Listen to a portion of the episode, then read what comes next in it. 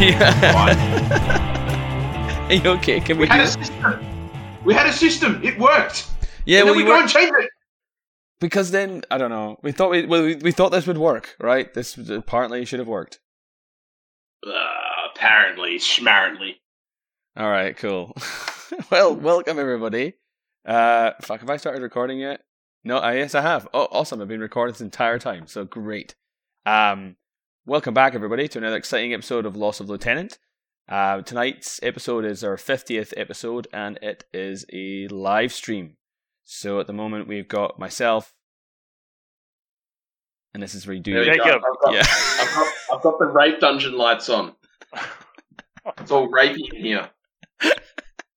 It's a bit bright for that kind of dungeon, but well, you know. Oh, that looks nicer. Moonlight. I can see your orange ginger beard. Yeah. I didn't realize your beard was ginger. Have you been living under a fucking rock? It's like fucking bright red. It's always been like that. Probably. I probably haven't paid enough attention. Yeah, it's like my hair's like dark brown and my beard's like fucking about as bright red as it comes. All right, Julian, we were just kicking off there before, and then you, but that's fine. All right, guys. Well, welcome back. Thanks for joining us on our 50th episode. We have a lot to discuss tonight.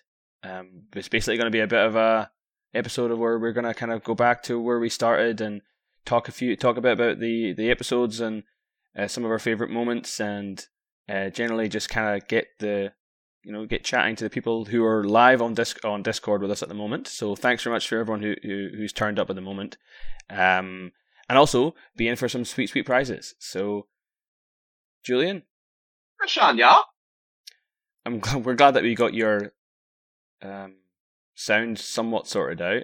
You are staring at the camera a little bit creepily though, so I don't know if you want to. On brand.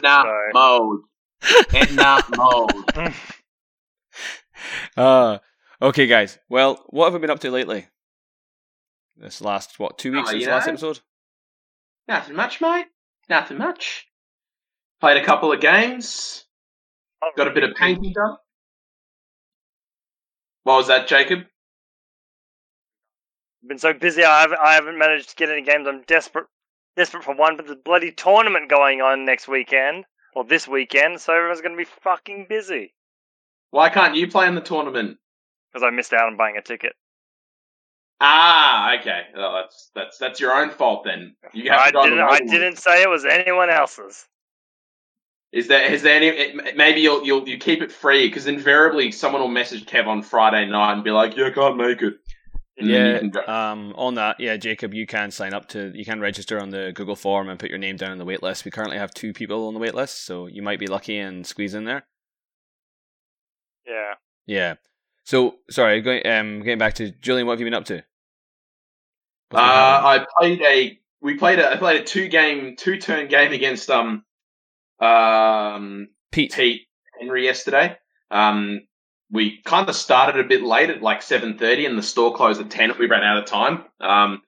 But at the top of turn 2, it was a draw. So it probably would have been a win for me, but it would have been like an 8-5 or an 8-6 win. So it would have been a pretty tight game. What were you playing? What mission were you playing? What series? Yeah. We were playing Mindwipe. So, okay. He probably would have been out of it after turn 1 if he didn't have a Delta drop trooper. That really kind of swung him a heap of points. He was playing O-12 or Starmata? He was playing O-12, and I was playing JSA, so I've been enjoying playing JSA, so I thought I'd just play him again for this tournament. I'm not going to play Steel Phalanx just because I'm not feeling super confident with them yet. Okay. So, you want to win this time? Or I guess you want to play. I don't want to win. I couldn't put lists together that I felt comfortable with, like running for the mission selection. Okay. Because they don't get good hackers. They don't do good highly classified, because you're so handicapped in that. I was always finding I would miss out on a few specials because I was paying points for other stuff. So whereas JSA, like you can run a really good list at 300 points and take all the specialists and all the classifications of troopers. Because you've got veteran, you've got heavy infantry, right? You've got they're all excellent at predator. So yeah, you got engineer, you got doctor, you got a killer hacker in the form of the ninja. So I thought for highly classified, seeing it was the last mission, if I was going to be on the top table, I felt like they were probably the best army for them, whereas Steel Phalanx. So here, does Safe Area also have it has the full console? Does it have the full console? Safe Area? Yeah. Well, they're playing. Yeah, it does. Yeah. It's got the four zones and the four consoles. So, just for reference as well, guys, this was the table, you might not be able to see it very well, but this is the table that Julian and Peter were playing on last night. So this is Pete's Varuna table. Now, obviously, this is not going to help for people who are on the podcast listening, but it's like a kind of ship table with a whole bunch of shipping containers, and it's got really... Got like a ship in the centre, and a dock on the side. There's like a dry dock in the middle, and then on one side deployment zone there's a boat, there's like a ship, and then a kind of like a smaller transport ship, and there's like some water areas. And it looks really beautiful. Like he's done a great job of making that table pop. Did you find it? And I'm only asking because you're the ones who played on it. Did you find it a little open, a little claustrophobic, or is it like just right? There was a few things that we probably could have put on better, but I thought it was fine. I didn't really have any issues with it. But there was a couple of line of fire that caught. Yeah, that right side of the side closest to us looks like you got a straight shot down from one end to the other, but the rest looks great. It looks like the middle does have there's a bit more height there, and because a lot of those chip shipment containers are only one high, I don't know where you'd hide a tag. Might be my only criticism for it, or if you're high enough up, you might struggle to get out of your like if you manage to place like I don't know a sniper or something in the middle. Like an infiltrating dude with a long-range weapon, he might be able to make it difficult for you. Yeah, it was one of those tables where, yeah, you're right. A tag probably wasn't going to do so well on it, but apart from that, it wasn't too. I mean, bad, actually, it depends if you're an active turn tag or a reactive turn tag. If you're an active turn tag, then you just like jump up on all those shipping containers and fucking blitz your way across the board. But if you're the one, if you're the one going second, and your opponent's got like a fireback that's just in good range, then you may have a bad time. Yeah. So I'm excited. Game, so. Yeah. Who? Sorry. It was. Oh yeah. So yeah, it ended up being a draw because you only played two turns. Yes. So hopefully that table will be at the tournament on the weekend because it does look pretty schmickle. Yeah, it was a pretty good table. As you said, I think it needs to have a bit more height. For tags to hide behind the deployment zone, but pretty much it. So, and that's easy fix. Like we just would have shifted some of the crates around. Yeah, right. So, what about you, Kev Dog? Kevin. Well, I don't know if you can tell by my background of the video, but I'm not in my home at the moment. I'm just gonna get rid of that sharing thing. I'm not. How do I stop sharing? Stop sharing. Okay, there you go. I am in South Australia at the moment for work, so I've been back and forth to South Australia for the last 3 weeks, so I haven't actually gotten a game in since... Fucking South Australia. I know, right? Fucking sharing their COVID shit with Victoria. I'm not even in Adelaide. Like if I was there, I might be hitting up Mark and those guys, but I'm over in Wyala, which if you don't know that place. It's not great. There's a steelworks and and apparently it's quite good if you're a fisherman, which I'm not. Yeah. It's not my favorite place, but I mean it's fine. Hopefully I'll be getting back on Friday night, which will just be in time for the tournament. So getting all ready. But yeah, I mean really very little. At least it's not Port Pirie. Yes, Callum, that is the shittest town in Australia. So I'm not there this week, thankfully. But yeah, I mean, other than that, have I been doing any hobby? I finally put the plants on my Brutal Cities table. You know, I've got those planter boxes for my table, and I thought the whole table was finished. And then a few weeks ago, Ryan, who is off Brutal Cities, was like, "Kev, you haven't finished it yet. You haven't put the plants in the planter boxes." And I was like, "Oh yeah, I haven't. So I've chucked them in there, but then I had to shoot off to South Australia, so I wasn't able to put the gravel in there. So I've literally just like punched holes in the thing and like stuck them in. So it looks fine, but it'll hopefully add a bit of colour to the Brutal Cities table, otherwise grey table, and maybe a little bit more line of sight blocking. Not that you need that on that table, to be honest. But, commie table. Yeah. What? It reminds me of the communist sort of Russian brutalist, obviously because it's brutal. But like, that's right. Yeah. When you painted it like just stone cold grey and they're all the same height. Yeah. You know what you need? You need like these lovely statues in like the centre, like in like the roads and stuff like that. Yeah, get some statues coming out of them, and like a couple of things of like Lenin waving. That'd just be the perfect one. Yeah, some statues of like of Stalin or something like that, or maybe a space marine That might be a bit of trigger a few people, but Lenin would be alright. Lenin would be okay.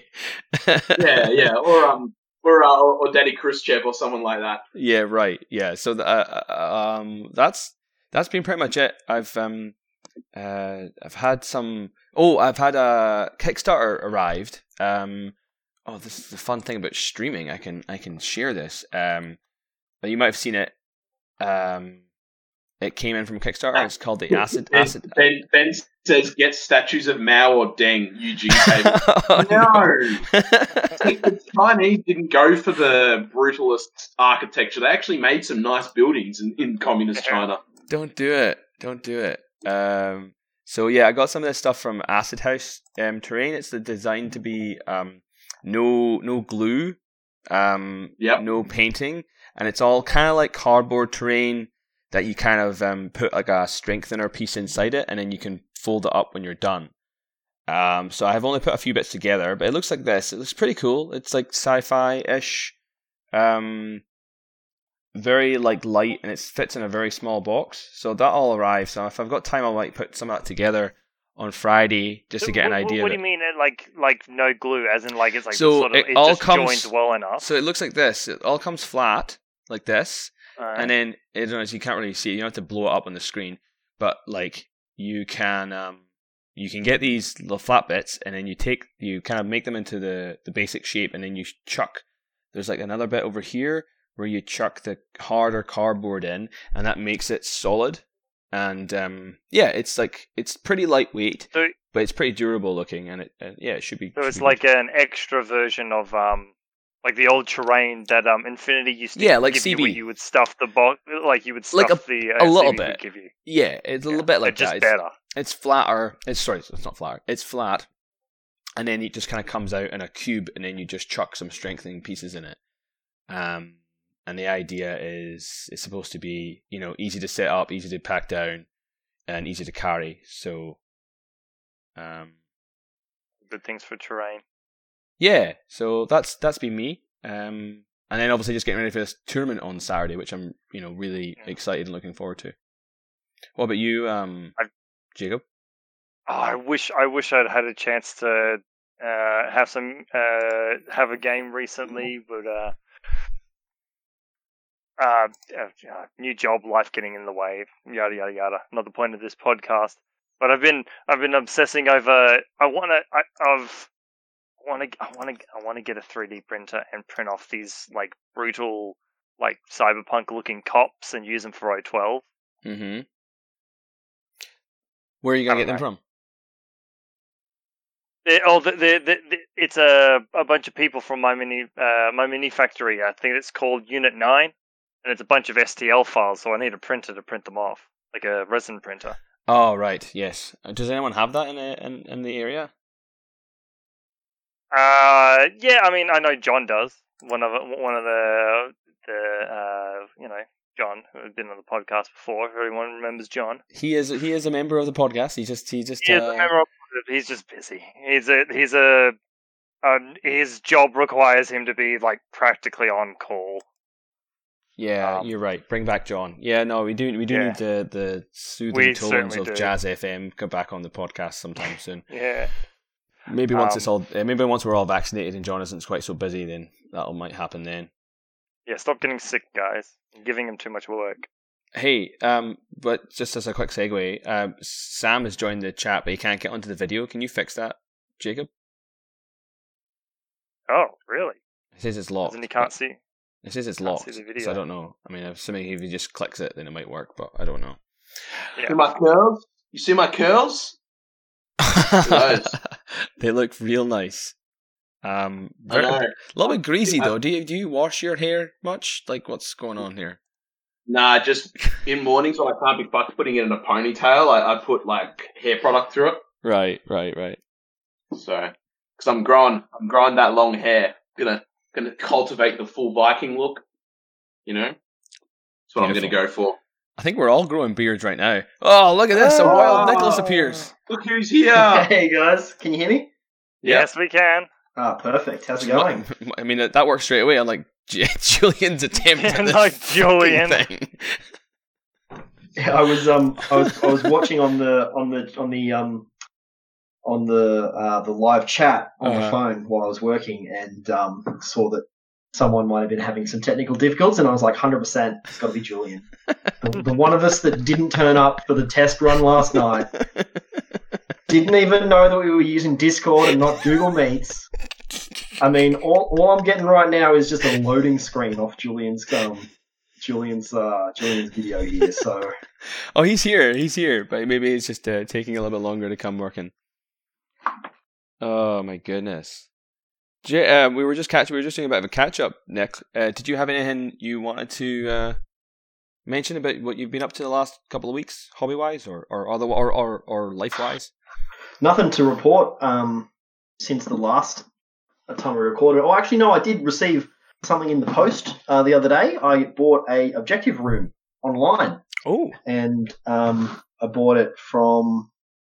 I can't even remember what company I bought it from. It was a company that didn't ship to Australia, so I had to get it shipped to a friend of mine who lives in Los Angeles. I had to get it shipped to his house, and then he forwarded it on Why didn't they ship to Australia? Julian, are you, like, underwater or something? You in a submarine? Are you underwater?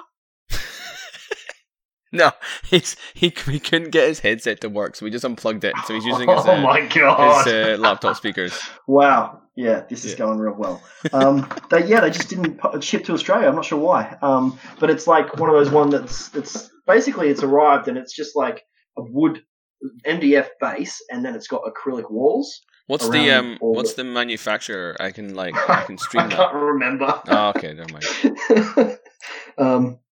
Let me check my emails so I can see the receipt, and I'll tell you because I put a post the other week, a month ago. It was before that last event that you ran that had objective rooms in it, the 2-day event that Julian ran. Yeah. Which I wasn't able to make in the end, but I bought this online with like wishful thinking that it might arrive beforehand, but it literally just only arrived last week. So. Right. Oh, well, that's good. It's always good to have more people with more terrain, especially objective rooms. I did pick up 2 of the new, what do you call them? You know, the new CB extra stuff that they've made for the objective rooms and the sniper towers. So I picked up 2 of them. One of them's going into the prize pool for Saturday, and the other one's for me. So that'll be good. That'll be another 2 objective rooms in the community, which is always good to have. Nice. Awesome. Have you guys seen the terrain from that company that's released that new range of terrain that's pre-painted? Oh, yeah, I saw that. Shared it the other day. Actually, I forgot to look into it. Yeah. That looks sweet as. Let me just bring that up so I can plug it. It's not the same one I got, is it? It's not the Acid House stuff, is it? It's another stuff. Was it Microarts? Yeah, Microarts Studio. Oh, the, right. Precinct Sigma is what it's called, and it looks awesome. I think I'm going to get some of that. It's just the only thing is that it's a bit dear, like their postage. So I'm thinking I might do a group order if anyone wants to do it in a few months' time. Where are they based? Are they UK or US? First. What's it called again? I think they're Polish, aren't they? Polish. I think they might be in Poland. Yeah. Yeah, that's right. Yeah, that's right. I remember. As far as I'm aware, everything that's like good terrain-wise comes from Poland. Like, they know how to make nice terrain over there. I mean, a lot of really good miniature stuff just seems to come from Poland. I mean, hell, if I remember correctly, Kev, your like sweet like aluminium case is also Polish. Oh, it could be. Like they just do everything. Okay, this thing, this cool thing. This fucking. Sorry, listeners. No worries, can't talk it. P's and Q's. Glad to have you on, Julian. Wow. Oh, so yeah, I found the objective room that I bought, and it's from every little war. Oh, they do some really nice stuff. Yeah. Okay, so this is the precinct. I got Sam in, everybody. That is cool. Block C. It's very it's kind of similar to. Well, I was gonna say similar to, but maybe not to CB stuff. And that kind of. Same design. I think that's probably the vibe that they've gone for. That's what it's similar, but what he was going for. It's MDF as opposed to cardboard, though. So so it's a bit more.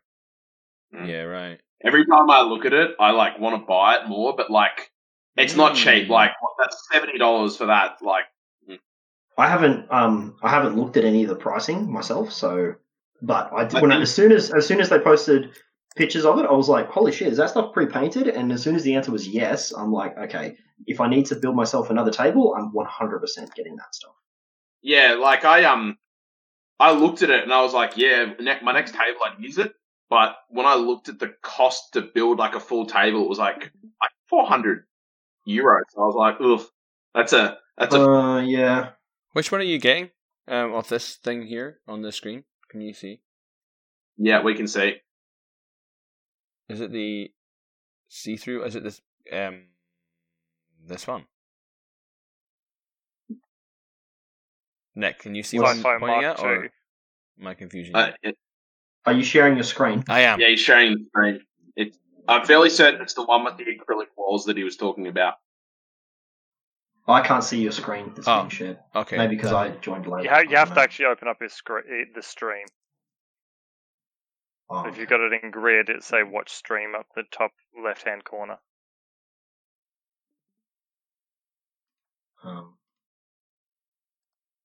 Anyway. It's watch stream, yeah. Okay. Can you see that now? No, that's not it. The one on the left, objective containment field, that one. Ah, right. So, yeah, kind of like that, the one that Jackal made us a while ago. Yeah. These are the walls are green. Right, very nice. Yeah, that's cool. Yeah, so I'm real pleased with it, but haven't put it together yet or anything, but it's going to be a pretty easy job, I reckon. Yeah, I reckon. Good. All right, so that's like a bit of catch-up. We've got some events to announce or to plug again. We've already been plugging events the last couple of episodes, but we do have Cerberus Crisis happening this Saturday in Melbourne. It is fully booked. Still sold out. So we have currently have a waiting list of 2 or 3 people. I mean, I considered this morning, like, maybe I'll just open up to like 24 players, but I literally don't think we've got enough tables to make it. Like tables of terrain, fine. Actual trestle tables? You mean like no. Actual tables? Like if need be, I may have to nip to Bunnings on Saturday morning and just grab a couple, because otherwise we'd be playing on the floor. But I don't think we've got enough space anyway, because it was the same place where Ryan held Elite Command Melbourne in 2019, and I think that was pretty tight. I don't think you're gonna fit more than 22 people in that. Is it same room? That room was toyed like a tiger. Yeah, well, he had 22. He had 22 players for that one as well, so that's why I've capped it. Yeah. So. I don't think I can make it more. I did speak to the people who library staff, and they did say we could potentially have another room as well that can host up to maybe another 6 people, but then that's obviously more money, so I don't know. Yeah, and like just from the vibe of an event, it's so much better to have everyone in the same physical room rather than splitting it off into different areas. Mm-hmm. In my opinion, like whenever we had events at House of War and you'd have a couple of people using the tables up the front, split away from everyone else, it was always very lonely to have people up there, kind of. No, definitely. I 100% agree. So, I mean, if, I'm just really excited and stoked that we have 22 players at the moment, with actually technically with 20, oh, it's amazing. 25. Yeah. But like, the fact that we're selling out events is just spectacular. Bodes well for BCB. Yeah, it does. Speaking of which, BCB is in September. We are still locking down a venue for that one. We had a venue before, but COVID, it's kind of closed down now, so we're looking for others. But we are very excited about that. I need to get onto CB actually and find out when ITS-13 is going to drop, because the 11th of September is pretty close to when the ITS season is going to get updated. So I don't know how that'll affect. Didn't it happen last time? Didn't it happen last time you ran it? You were like a week or something before the season ended? Correct. I mean, the first BCB, or the only BCB we've had, was toward the end of September, so we were fine. It had like 2 or 3 weeks notice. But the one that got cancelled last year because of COVID, it was looking to be like the week before, or the week after it dropped. So this year, because we put a poll out, and because September is school holidays for much of Australia, we asked people who wanted to come, do you want it in school holidays or do you want it before school holidays? And it was pretty evenly split, but we decided to go outside of school holidays because a lot of people who were kind of vocal about not having it in school holidays were saying, like, school holidays is a time with my kids, so I'm not going to have any time to play games, so they'd wanted it before, which is why it's the 11th. Teach your kids how to play Infinity and register them. I'm not sure exactly how well, like, 8-year-olds would go playing Infinity, but start them young. So that's BCB. That's 11th and 12th of September, so stay tuned, listeners, for more information on that as it comes. And then we've also put in Nova Core. Do we have an update on Nova Core? No, we thought Gav was going to be on, but unfortunately he had to cancel at the last minute, so I wasn't able to make the recording. But the reason I put that there was because I wanted to ask him some pointed questions about what's going on. So that's the only reason I put that on there, but Unfortunately, no, we don't really have more information than what we had. No, but 5 missions do you want to see for Nova Core? You've given some suggestions. Oh, does someone just type that in the chat? No, but I want them to. Well, assuming it's probably not going to happen. Well, we got to figure out 5 missions for. Fine for BCB. I won't care. BCB, 5 missions. Yeah. 5 missions, guys. Tell us what 5 missions. Transmission Matrix, Biotech 4. Alex, we're going to boot you. We're just going to disconnect. We've had the suggestions of 5 rounds of Biotech 4. Oh, The Grid. Which is a bad time. Good old bring back The Grid. I reckon it'll be 3 missions that are standard, like in everything, like Frontline, Acquisition, and Firefight, and then the other 2 missions are going to be whatever 2 new missions CB have added into ITS-13. That's my gut feeling. If they put missions that have got 9 objective tokens, we definitely need those missions, 100%. Yeah. Of course. And, and then I'm thinking like objective room missions as well, but not like 2 objective room missions on day 2. I'm thinking 1 objective room mission round 2 on day 1 and the other one on round 5. So the final mission, just to fuck everything up. You really want to hit on the tables, right? As most difficult as possible. You got to change the tables like 3 times. What are we talking about here? BCB? Missions for BCB. Mate, you've got to put Panic Room in there. It is one of my favourite missions. That's what we're discussing, so we're not sure if it's going to be ITS-12 or ITS-13, so there may not be a Panic Room in ITS-13. I don't think there's ever been so much love for, like, an armory objective room mission since Panic Room. To be fair, I think if there is any mission that will carry over for another season, I reckon it would be Panic Room. But it's such a skewy mission, like I don't know if it could survive another season just because of it's a main mission, but it's fun. Well, it is. I think the best thing is. Oh, sorry. You go, Kev. No. I had an idea there for as a brief discussion is what missions will be axed from ITS-13. I know we're like months away, but just what is a mission that you don't think will make ITS-13? Biotech 4. Probably Mindwipe. Biotech 4? Okay. Why not? Why not these? They're never going to get rid of Biotech 4. No, they're not. Because Nicholas is frozen. Stuck with it. Yeah, I reckon. No, I reckon you're right. I don't think. I think what Ben is saying in the chat, saying kill highly classified and countermeasures. I reckon we will probably no longer see countermeasures. I think it's been in the game for 2 seasons now. Terrible. I reckon it'll get dropped. That's the one with like objectives that disappear after turns and stuff like that, isn't it? Well, that was the one that was added in ITS-11 by... Yeah, no, the countermeasures came from the white noise mission competition. Yes. And that's the one where it's you draw a number of classified objectives and then through the game you can take them out and put new ones in as you go. I like it. I like that mission a lot. I like it too. I've played it a few times and I think it's real fun. Yeah. I just don't think it's not a mission that we should have in every season. I think it's been there for 2. I don't think it should be there for a 3rd.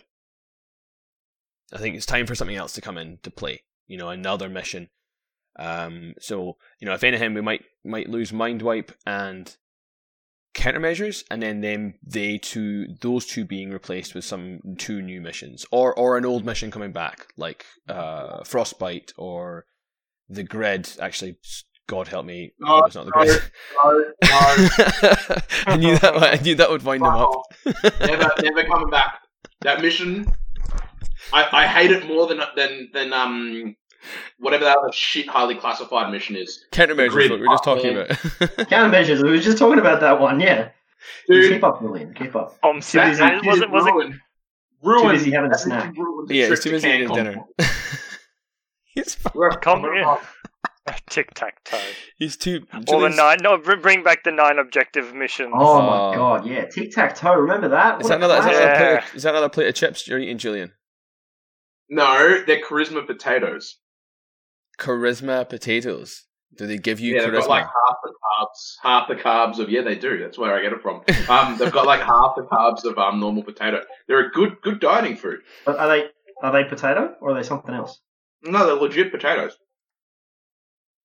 Right. Yeah, I know what you mean. See? Tic Tac Toe was actually a really good mission. I really enjoyed that one. It's just that 9 objectives is a fucking killer for big tournaments. And and particularly the tables we play on, just finding space on the table to put those things down. It's just a nightmare. That's also why I think Mindwipe is a bit silly, because it's 8. It's 8 objectives you have to put on the table. It's a bit much.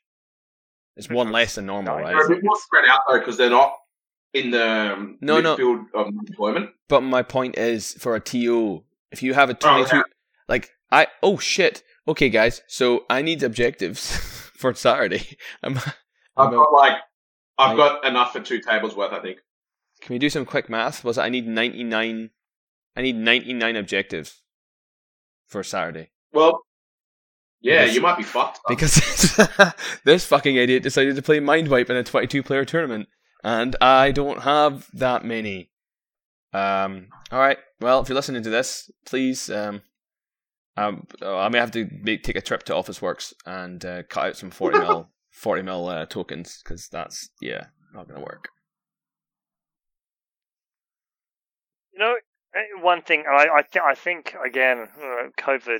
stop this from happening from CB doing, but I really want to see another campaign be launched. The Wotan blockade. What the Wotan? Wotan. Yeah, I can't remember what one of the other ones. The other ones were. I want to see one of those come out. I get the feeling they didn't release one last year because they didn't want to encourage people to get together. I don't know. I've always had a good time, fun time playing in those campaigns. I really enjoy the writing up the battle reports and stuff. And the last one, I set up the Wu Tang campaign. Yeah. I set up the battle reports I was writing were all. First person after action reports written by my lieutenant, which I had a real fun time writing. Yep. Do they bring anything to the game? Yeah, I guess. I don't know. It's tricky. But yeah, definitely. I'm sure we probably will see them come back. Really? Well, got deleted from ITS because of it. Yeah, that's true. I don't know. I still don't quite understand why that happened. Is this going to work? Wait, what got deleted from ITS because when of the campaign? There was that when you weren't allowed to use the Spec Ops characters. A few of the different special characters from each faction got deleted. Oh, yeah, that's right. Like Andromeda and Tariq and all that, you couldn't use in ITS. Oh, I kind of like that. I don't mind that.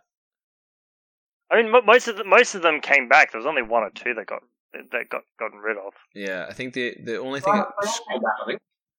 Sorry? No, they all came back. Oh, right? Did they? Okay. Yeah.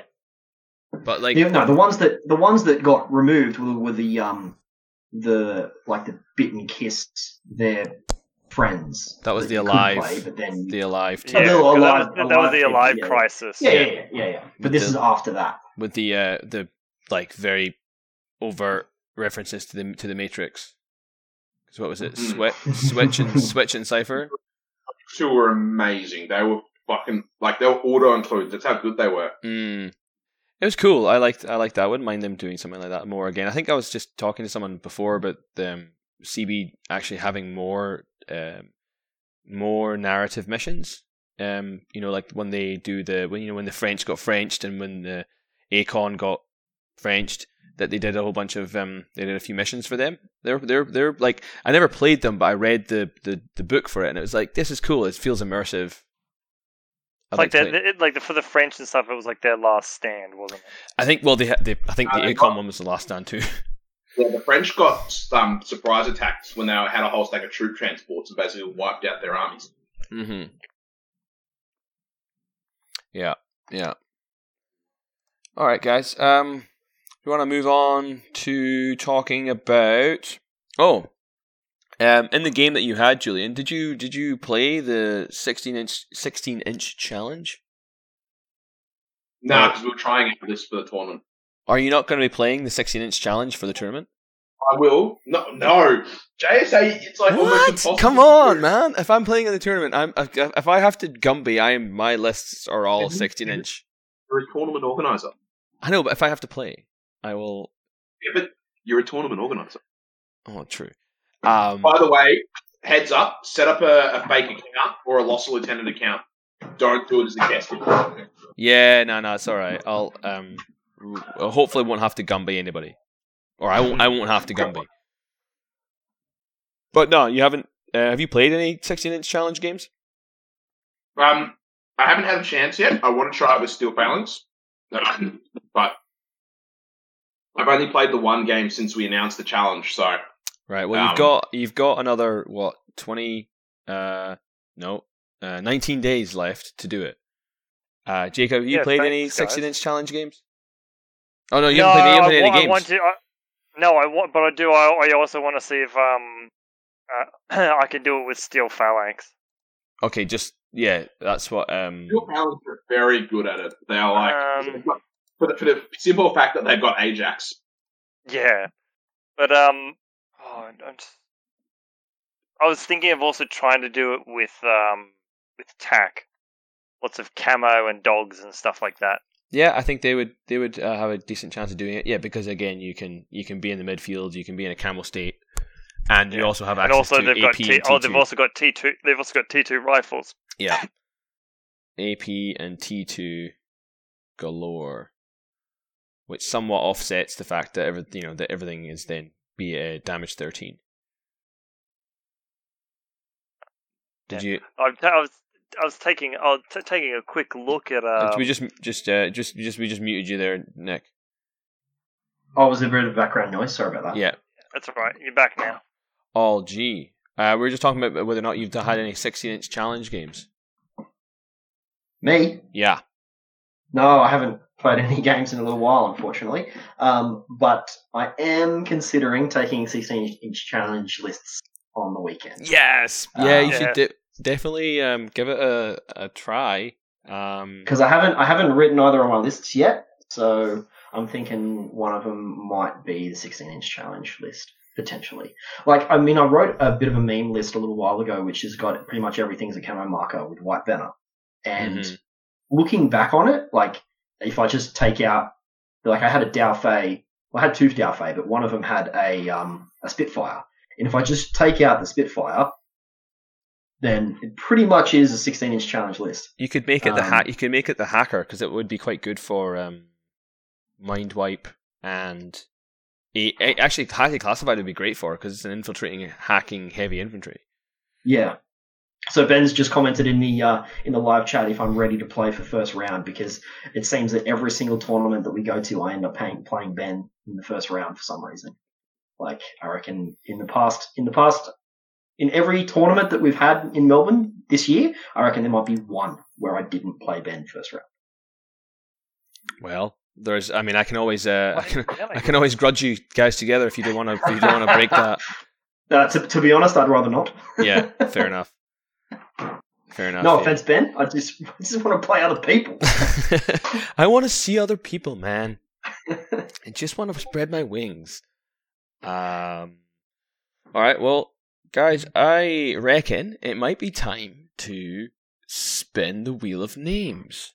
What do we reckon? Is it time? Can we do it? Go for it. So I've got this thing. Here we go. So I'm not sure. I'm just trying to make sure this is everybody, except obviously us. We've got Ben, Callum, Sam, Motyak, Rob, and Alex. That's 1, 2, 3, 4, 5, 6. Yep.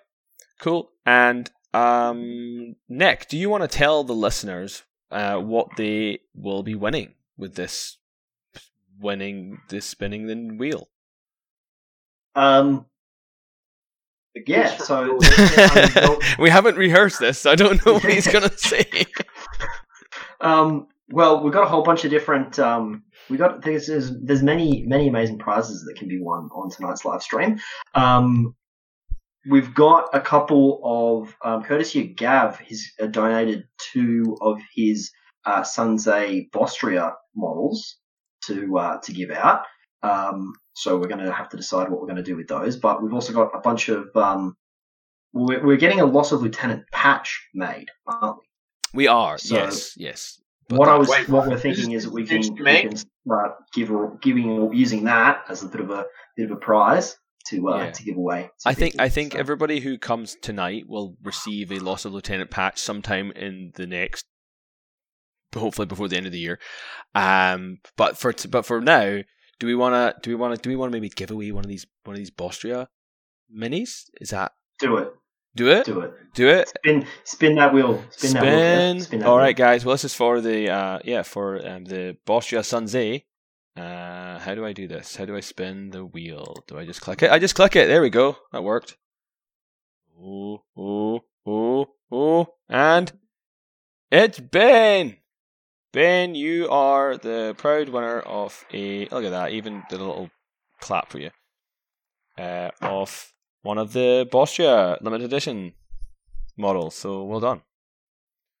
Woohoo! Free stuff. It's not even a limited edition model. It's not even an official model. It's a knockoff, but it's a beauty. A little the Vostria Sanzei. The likeness is uncanny. It's really good. I've got one. I pulled up the picture. Oh yeah, it's a great little model. I think it's a great HVT. Ben's like, woo, I have 2 of them now. hey, that sounds like another wheel. That sounds like another spin. Well, maybe he can, I don't know, does Sanzei have a holo echo? No, he hasn't got that option. You can't holo somebody, I'm thinking of Saladin. Give it away at one of the tournaments he runs. Yeah, sure. Yeah. All right, well done, Ben. So do we want to get into a little bit more about what we want to talk about tonight? The meat and the potatoes. But we don't really have any meat and potatoes of this episode. It's more just like a chat and reflection on how amazing it is that we've actually made it to 50 episodes. Who would have thought this could have possibly happened? Do we want to talk a little bit and reflect on the actual genesis of of how this all came about. Kev? Yeah, I'm thinking we do a bit of a spiel on that, and maybe we talk about that for a bit, and then I'm thinking maybe we invite somebody on who, you know, has been a fan of the show from the beginning, perhaps, and you know, have a bit of a chinwag with them afterwards. How's that sound? Basically, I just want to spin the wheel again at this point. So if I can spin the wheel, and, then Jev's got himself a wheel, and by God, is he going to spin it? I'm going to spin it. I'm going to spin the fuck out of it. Quick question: Who do you guys think were the first people on the very first episode? Oh, okay. So it was in Nick's house. It was. Which means you were obviously there. It was me. I was there. Assuming Nick was on it. Nick was definitely there because that was his house, obviously. The real blast from our past. We had Barry. Barry was on the show. He was there from inception. He was the OG member. And fuck, who else did we have on the show? Was it? It was just the three of us. Just the three of you guys. Nick and me and Barry. Oh yeah, because I think at that time we were trying to keep it to three people or less because we didn't want it to be too chaotic.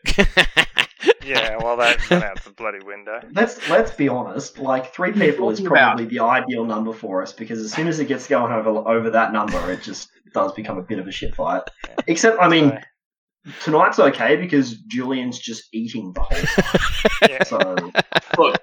Once I start and stop eating, shit's going to get real, all right? But I do remember... You start sitting noon.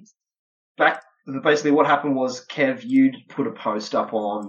It might have been the...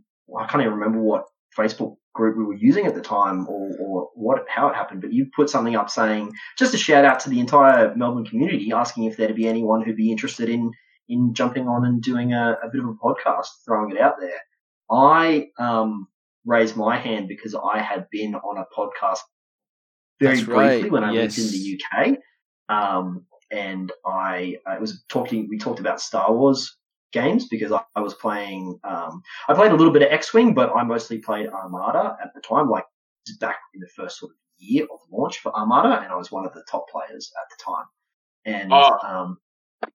And, But then we also had some world-class players of the Star Wars card game.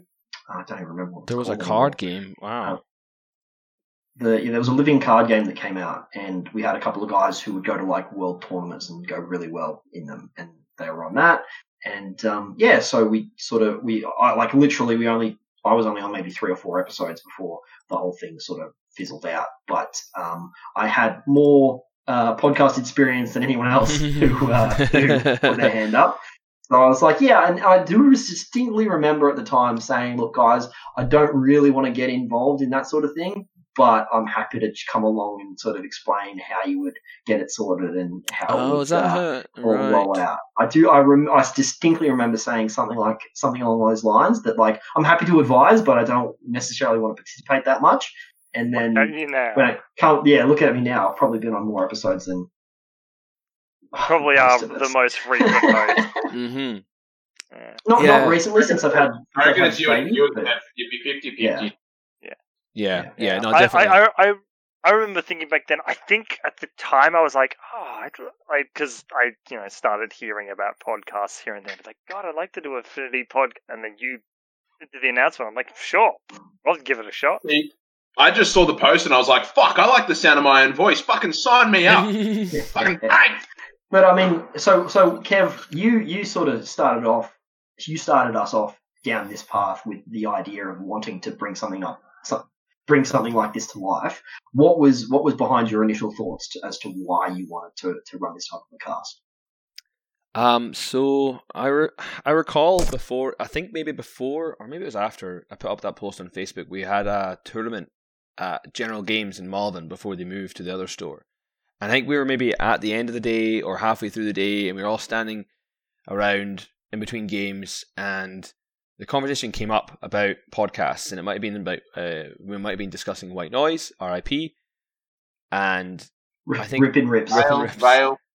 And I think I just mentioned, it's like, hey, you know, wouldn't it be great if we, you know, if we had another Australian Infinity podcast, because, you know, the guys over there, and that was at the time, I guess I didn't really know Ben or any of the WA guys, like, you know, Melbourne's got a, you know, thriving community of diverse players, and the only other podcast I knew at the time was MayaCast, so I thought, well, you know, how hard could it be? And I don't know what the reason was behind it. Maybe it was kind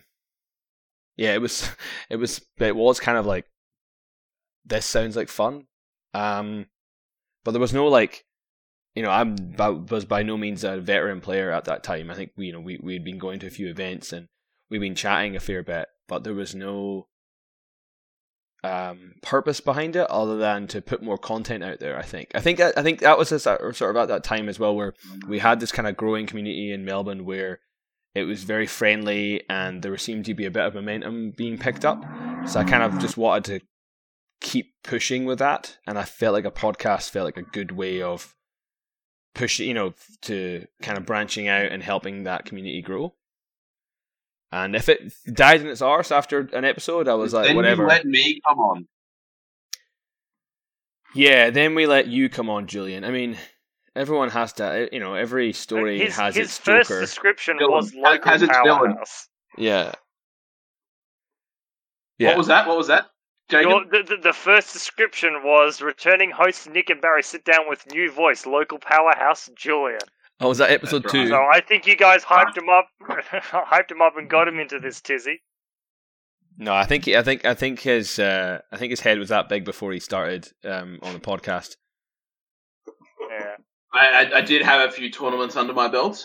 Many a sprained wrist from jerking himself off. Like that's. Well, I mean, I sprained my wrist. I sprained my whole fucking arm and shoulder. Thank you very much. Okay. Personally, I've won just as many tournaments today as I had when we first started doing the podcast, which is still zero. Hey, but you placed in some of them. That's what counts. I'm still improving. Right. I guess. I'm a work in progress. I wonder if I'm not going backwards. I feel like I used to play a lot better back in N3, but maybe the players around me have just gotten better. It certainly hasn't. I don't know if talking about the game has really improved my game, but it's improved my. It's improved my enjoyment. I want to play it more. If you think every time we do this podcast, I'm like, fuck, I need to go and get play more games. If only to for the next episode be able to say, yeah, I played some games on this Infinity podcast. Yeah. Like, all modesty aside, I just wanted to get famous and you know, make the big bucks. You know, that was what I wanted to do. I want to get sponsors. I want to get Patreon. Patreon? Yeah. Is that what we're announcing? That we're going to do a Patreon so people can give us some shekels to... Do Patreon have like a 25 cents tier, or is it minimum $1? That's all we would accept. I don't know. Like, yeah. Maybe enough to, like, I think we'd be like enough so that we could run a tournament and buy the box. 50 episodes in, and there's still absolutely zero intention to, like, at least not for me to monetize this podcast in any way. We pay the hosting fees, we paid for our microphones, and then it's the only real thing that we have to sacrifice, you know, that's important is our time on this thing. Not so much the money side of things. It doesn't bother me none at all. And like as far as podcasts go, it's not like we're particularly high rent. So we get the job done. But and for me, always the most important part of the podcast, like our episodes. I mean, it's great that we, you know, put out content and all that sort of thing. But the most important part to me has always been when we do the tournament announcements, to make sure that every tournament that's going on in Australia gets as much light as it can. So that we're here trying to build the community as much as we can. Yeah. Which is a noble aspiration in my opinion. I'm sure we could do better at that sometimes, because a lot of the time we only ever talk about Melbourne events, but that's all we really know. But it's not like we're reaching out to the community to get people to tell us about the events that they need to be announced or anything like that. In saying that, I mean, I love it whenever I go to an event that's somewhere that's not necessarily in Melbourne. And it's happened a few times. I mean, not recently because we haven't been travelling for events, but back when we were at Nova Core previously or at CanCon, I've had played against people and halfway through the game, the fella's gone, your voice sounds really familiar. Do I know you from somewhere? Yeah. I think I had a loser on that podcast. I had someone on like random on my Steam friends are like, hey, are you Jacob? Are you the Jacob on Loss of Lieutenant podcast? I'm like, who the fuck are you? Yeah. Are you the Jacob? The Jacob. Yeah, we had that a fair bit during lockdown when we had the TTS league that was being run by wait a minute, who was it being run by? By various people, like everybody, like from Russell to Luke and all those guys. And yeah, I had one game against an American guy, really, really pleasant guy. And he was like, you know, yeah, he just sort of was like, oh yeah, you're Kev. I was like, oh, what have I done? It's like, oh, I am Kev. Yeah, I'm this guy. That's nice. It's nice. It does, and I think it comes back to just filling the, you know, making the community smaller, making the whole Infinity community smaller. You know, being able to catch up with those guys over in WA. How that started when I used to do FIFO work over there, and going over to see Ben and sitting down and talking to him about the podcast and what he his looking at his setup as well, and I was like, ooh, you know, it's just such a nice experience to, you know, be in a community of just people, nerds who just love this game so much, and it just it really feels like a bit of a family. So that's my kind of like sentimental take on this podcast. As much as sometimes I fucking hate editing Julian's constant tirade of diarrhea that comes out of his mouth. Hey, put it this way. You guys all had nice experiences playing TTS. When people realised who I was on TTS, they're going, oh, yeah you're a bit of an idiot on TTS. I thought you were going to suck.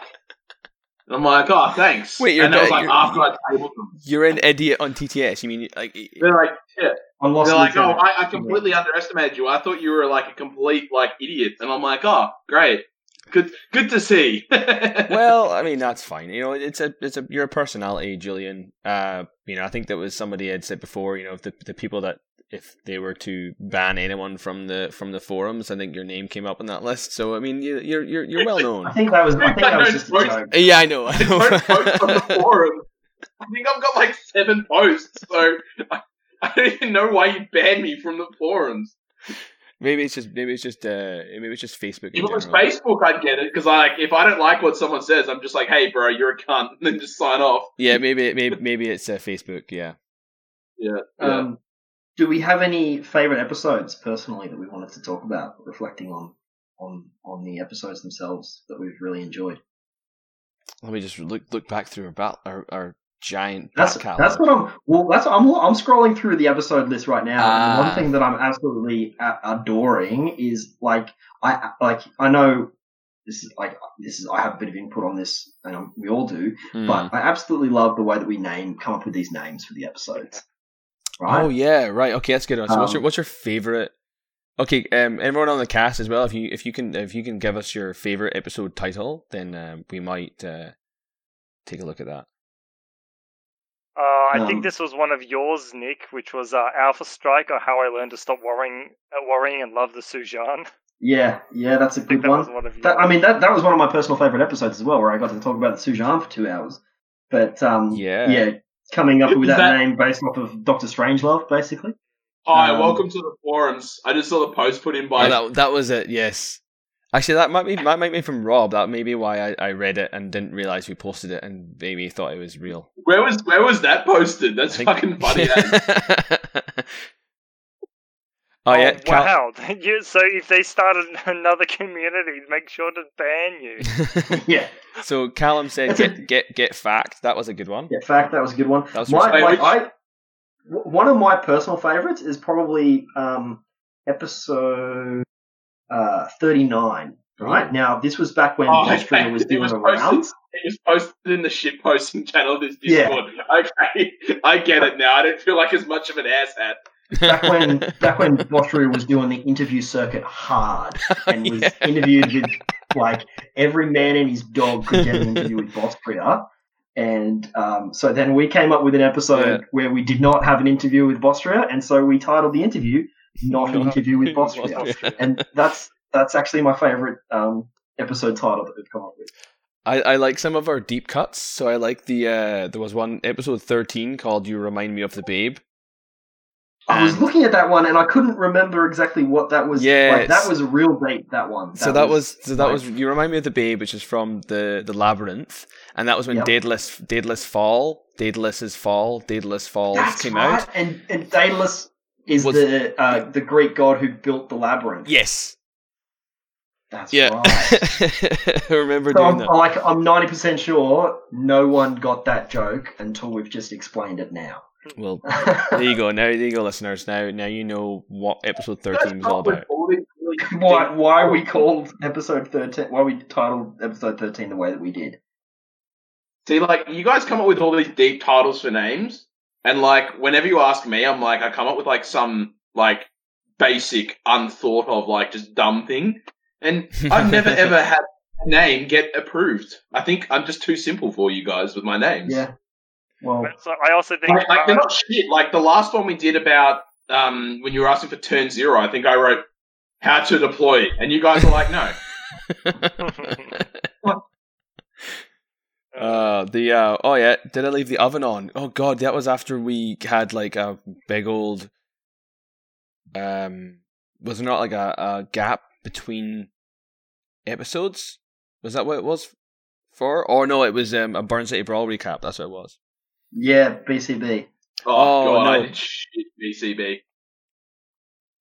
Yes, no, this is it. So it was so Nick and Kevin meet up to cover the next three missions from Melbourne's upcoming Burn City Brawl, Unmasking, Quadrant Control, and Annihilation. Julian, Kevin, and Nick all took overseas holidays at the same time to different places in the world, so this episode was recorded the night after the previous episode, meaning we won't cover any breaking news. So that was why we probably... I do remember that when we did we recorded two episodes back to back. Yes. And it was more about us doing the... Because the last one, the one before that was called Burning Down the House, right? That's right. In reference to Burn City Brawl, and then the next one's Did I Leave the Oven On? Because if you leave the oven on, then you will burn your house down. You will burn your house down, correct. Potentially. Smoldering wreck. Oh, no. Do you remember our very first episode that was like a bit trolly? Episode 23, Metacognition, or How Linked Kamau Snipers Break the Game. I remember that got a fair bit of flack. Yeah. It got before no one had listened to the episode. We posted that with that as the title and people just fucking blew up. That is your bait. That is your bait headline. When the one I think that was where we were like, the Kamau was fine. Stop talking about it. It was like the Kamau's fine. I don't know what everyone was complaining about. Yeah, like I think in that episode was that the one that I was in? This is how you meet a Kamau. You stand up, coordinate, shoot. That's it. Nick, Julian, and Jacob.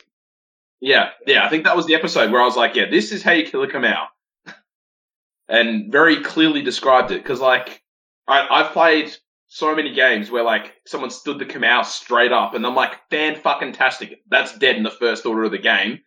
And, like, you say that to a player who thinks they're amazing and hasn't played them before and is trying out an army, and you say, that thing's going to be dead after the first order if you deploy it like that. And they're like, no, it's not, it's a Kamau. I'll be, like, 2 dice on 16s, you'll be this, that, and the other. It's like, yeah, that's if you can fucking shoot me, because you got 3 other orders going into it as well. So, yeah, that's how you kill those sorts of pieces. You just combine shoot it. Yep, that was. For the one time you tried to do that against my what was it? The Proxy Mark II, and it just decided not to die. Well, I did eventually. It just took 3 orders instead. Yeah, it was stupid. It was stupid. So on that topic, because it might be an interesting thing to discuss briefly, is I haven't seen many hard aero link teams in N4 yet, at least in our area. Nah. They seem to have gone by the wayside. I haven't needed to do coordinated orders on a Kamau sniper because there hasn't been, or if there has been a Kamau sniper, it's not been in a AROing. Exactly. Yeah, it's been keeping its head down, or it's been up, but it's not necessarily been dominating the battlefield. It's covering like a little lane as opposed to the entire table, like people used to. Yeah, so we can't get a coordinated order on things. Yeah, I think that's because there's not as many warbands around. So people are like, I don't really need to stick this standing up covering the whole table now because Well, you can do. I don't expect. Yeah.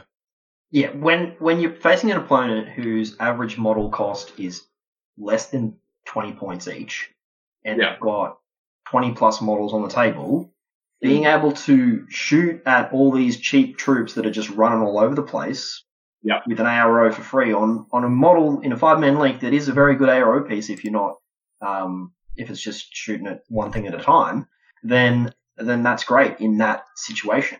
Where we're at with the changes in N4, where you're not having those big model counts, average point cost is higher because you're restricted on the number of models you can have, which means that people aren't just running stuff out into the open anymore. Even the change to Impetuous, in fact, impact that as well, because your Impetuous models aren't having to run out into the open. You can just choose not to use it if you don't want, and it doesn't cost you anything for that to happen.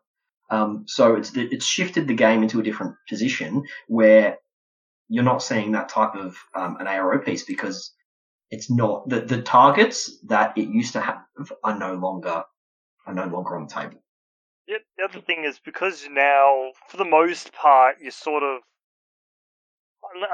for a lot of armies, you're sort of looking at this, 15 regular orders or something like that.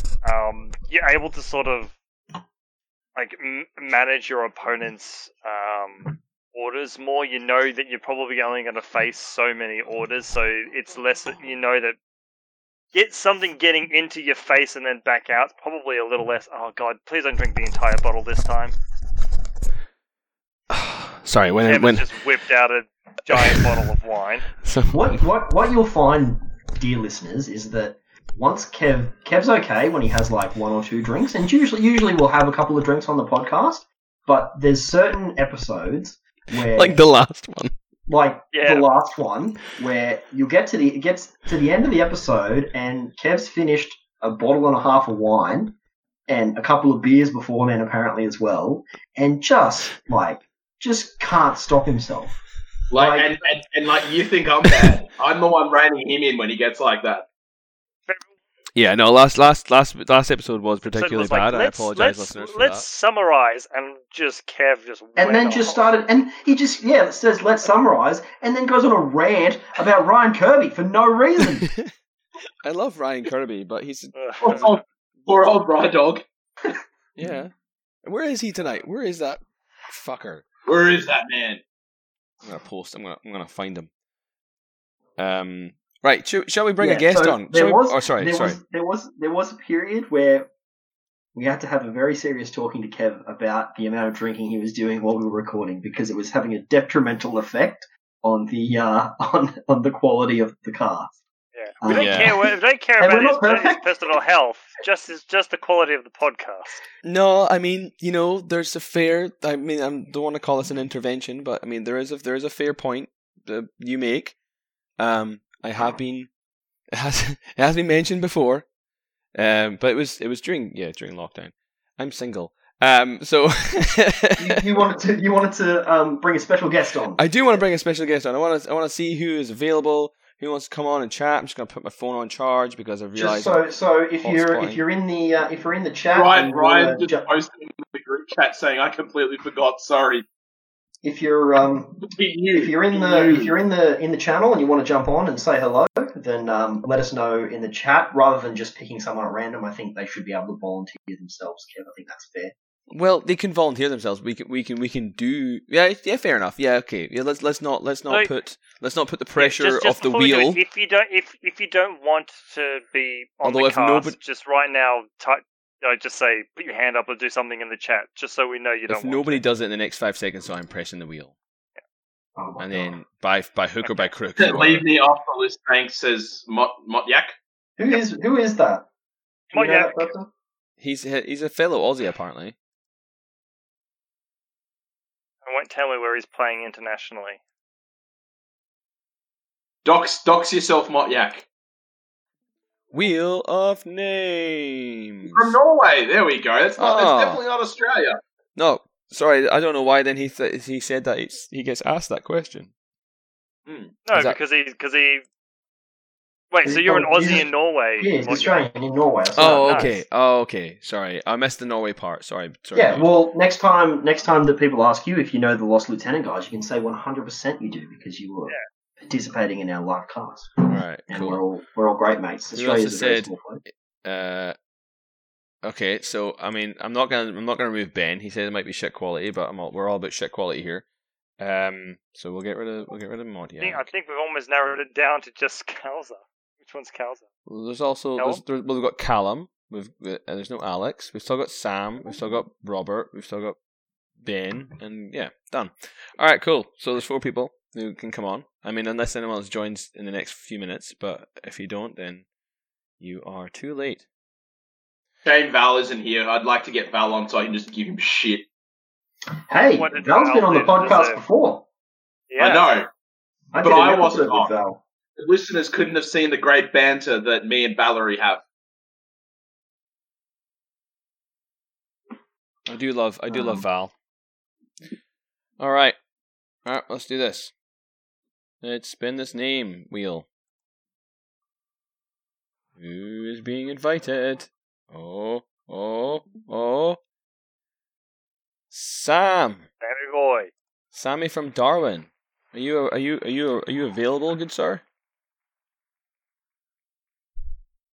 Oh, here. Yeah, he is. Yes, always accepted. Bring him on. He works. Sammy boy, come on down. All right, Sam. I think you should be able to unmute yourself. Oh, he's changing his mic. Okay. Preparation. Here we go. That's all right. Just let him. He'll come on when he's ready to go. But fuck. What? Oh, you guys have got to see this. Hang on. Let me just while we're waiting. Just. What is that? It's a toilet. Yeah. It's a tea bag holder. Tea holder for a coffee mug. Oh, because I was why is there entrail? Why is it stick? Why is it hanging out of his butt? Supposed to be him shitting in your tea. Yeah. For those who are listening to the recording later on who haven't joined us for the live chat, Julian's currently showing us photos of poo. So what it is, it's a holder that you put in your coffee mug, and you put tea. It's like you make your own tea bag, but the tea bag is a turd. I think Mr. Sam might have to wait as a special guest. Yeah, I think you have a very special man who might have just joined us in the chat. If Mr. Carlos Brostra would like to come on, we're more than happy to activate your microphone there, good sir. He's going to move himself into the video. Jump on the LOL live video channel. Yep. I mean, can he see it, Jacob? Or is he having the same problem as Sam did? Should be able to. There's the LOL live video, which is below the LOL live chat. Should be able to click it. You've got it locked, apparently. There we go. I don't know why. Why does it keep? Why would you do that? Why would you do that, Jacob? Okay, it should be available now. Should be good. It is locked. It should be good now. Yes! Oh, yeah, boy! Carlos Bostria, brand ambassador. Welcome to the cast. He's unmuted Bostria. Himself. It's worked. He's unmuted himself. So, Bostria, we've unmuted you on the channel, so if you want to talk, you are able to, if you'd like to say hello or say some special words. Maybe not. Oh, this is some amazing radio that we're producing at the moment. I'm very excited. It's just too much for Discord to handle.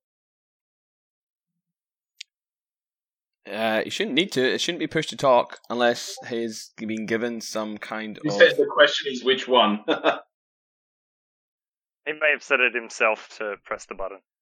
Oh yeah, I don't know. How do you do that? You go to the settings. Now everyone's joining in. Well, yeah, because so how many people had not joined onto this stream because Jacob had had it locked? So he couldn't get it. That's what I want to know. Unlock the bloody thing.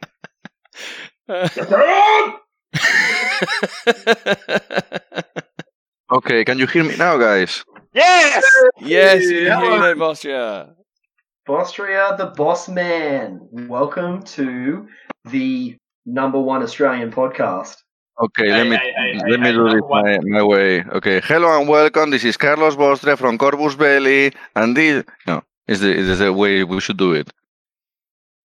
No, you're doing perfect, man. You be you. I love it. Amazing, I love it. Amazing. So, Carlos. So is the anniversary of the podcast, the 50th program number 50? What is it? Just correct. Tell me. It is our 50th episode. So we're having a celebratory live stream to celebrate 50 episodes, something we never thought we could ever possibly achieve. It's such a high number. We've had to use all of our fingers to put them together, and we didn't even get that high. And you're celebrating it having some potato scallops or pies or whatever you call it. Yeah. We've put our potato cake scallop controversy to the side, so we can all agree to have a friendly conversation. You missed before, Carlos. I was sitting here eating potatoes, fried potatoes, while we were meant to be recording. That's how professional we are. Okay, let me check if I can double screen this so I can work while speaking with you. So, what do you guys want to know? Who is your favorite host of the podcast? Oh, straight with hard questions. The Australian one, the Aussie one. The one who is from Australia, which is so exotic for us here. So that's not me then, that's fine. I understand, Bostria. Okay. What's Bostria doesn't like Scots. No. What are you working on in the deep dark halls of Corvus Belli Studios at the moment, Bostria? Good question. Right now, we have two big projects coming in that maybe you're a hardcore fan, you already know about them. We are with the new Code One Battle Pack, Operation Crimson Stone, which is the one that's going to bring two more factions to Code One. So Nomads and Ariadna will become playable for newcomers, but for veterans it will obviously be Cosmoflot and Corregidor Redux. Look, we're very much looking forward to that new battle pack with Code One. I think it's going to be great to expand on Code One as well. Probably cut off to a little bit of a false start when it first launched due to everything that's happened with COVID and everything. Not as many people potentially paying as what could have been, but launching and keeping with that and launching more products and getting more factions into Code One. I know we all first started playing Code One when it first came out, and it was a really great introduction to get us ready for N4 once it finally launched. Because like you kept saying, Bostria, on all of the interviews and things that you were doing, that the basis of N4 is in Code 1. And because we started playing that when it first came out, it was so funny when we were talking to people who didn't pick up Code 1 and then moved straight into N4 and had no idea what was going on. Like, well, we've been playing this for months because we've been playing Code 1. So, yeah. I've been doing a few, not as many intro games, just because people haven't been. The intro game that I've been doing with one, it seems I get a lot more people return back to the game after their intro game, they buy straight into it. So I think it's been at least from the face-to-face intro games I've done, they've been awesome. Now that we can do them in Australia. There being that kind of are you getting face-to-face games back in Spain, Bostria? You mean physical tournaments? Not really big one. I mean, I don't know if people are privately playing, but yeah, the physical is we're getting back to it. I mean, because now the emergency state or whatever, I can translate that into English, is over, almost done with the pandemic. Which is not true, but the estimations are the 70% of population will be vaccinated. Let's see that is true, but Yeah, we cannot wait to have actual big tournaments once again. I mean, we have to cancel our tournament, our local Corvus Belli Interplanetario tournament twice, you know. And it's like, come on, we really want to have an event. It's very sad, but hopefully you'll be down with the sickness soon, and then you'll get back. Are you back in the office now? Sorry, I had to drop that in there because it just sounded so good. Are you back in the CB office, or are you still working home? Yeah, I work in my desk. Because I have to come to the office because the computer that actually can render the big images is this one, not normal home computer. Yeah. So if it is just Photoshop work with, you know, coloring designs and stuff, that can be made at home. But now everything is in Blender and After Effects and everything is 3D, and you need a decent computer to deal with that. Oh, I have a question about. So first of all, the MO battle report that you guys put out was excellent, by the way. Are we going to see something like that for Crimson? Thank you for that. No thank problem. You. So proud of it because it takes a lot of work. Are we going to see something similar for when the battle pack drops for the Nomads? Yes.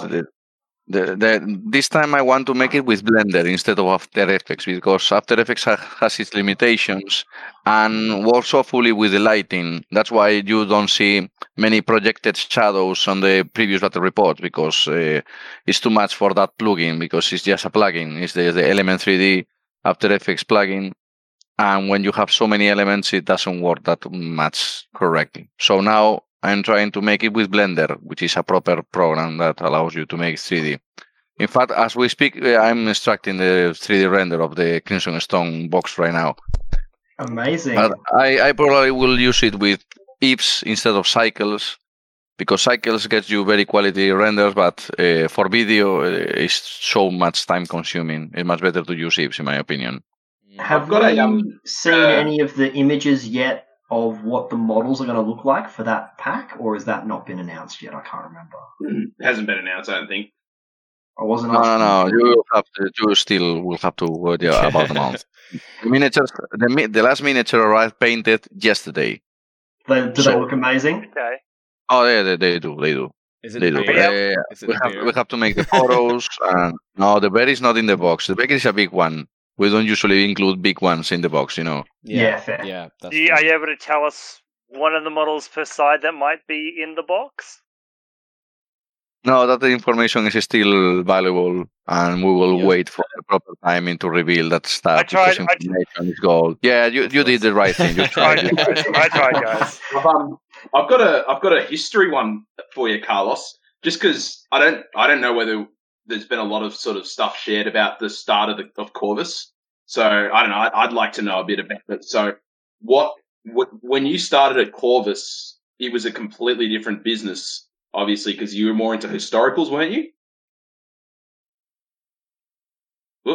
When I started in Corvus Belli, Infinity was already working. I mean, I am not a founder of the company or anything like that. I was around, and I jumped when they needed help because Infinity was successful in a way that required more people to deal with Photoshop and many issues, because this was a very, very small company, very garage company, and you know, very few people and doing everything. So when it was 2007 for me, when I became an employee of Corvus Belli. Infinity was launched in 2005. Before that, I was like a freelance for them, you know, making testing games and stuff like that. You know, they approached me and my friends because they knew that we were constantly playing RPGs, not 40K or stuff like that. So they see, maybe because this is D20, maybe people who play RPGs find it appealing or something. For you guys, what was the point in time where you sort of thought, wow, this is really taking off? Like it's no longer that sort of small niche game. It's becoming something a lot bigger. When do you think the business took that step forwards from a garage sort of sized business? Well, for them, because they founded the company. They make the historical range and then they make War Crow. Okay, so launching Infinity for them was a big boost in terms of numbers. Okay, they immediately realized, oh my God, we can even consider having a salary. You know, that was the first boost. Look at what I'm telling you, okay? But in 2013/2014 was the big boost regarding they immediately bought more machines in order to produce Operation Ice Storm, because that was like the big hit. But we already were in a very good track of 3D modeling and many other issues that really were very obvious signs that Corvus Belli was growing and Corvus Belli was going to become something bigger, you know. What, Vostra, what's your favorite Infinity miniature?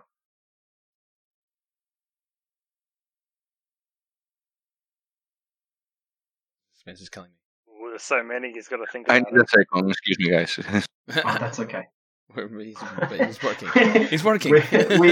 we had hopes that we would have been able to be joined by the man himself, Carlos Vostra, but we never thought he might actually jump on to grace us with his presence. A little bit of behind the scenes. Nick has been our liaison with CB, having the balls to simply just ask Carlos. I think the first one was for the Sujan N4 profile. Yeah,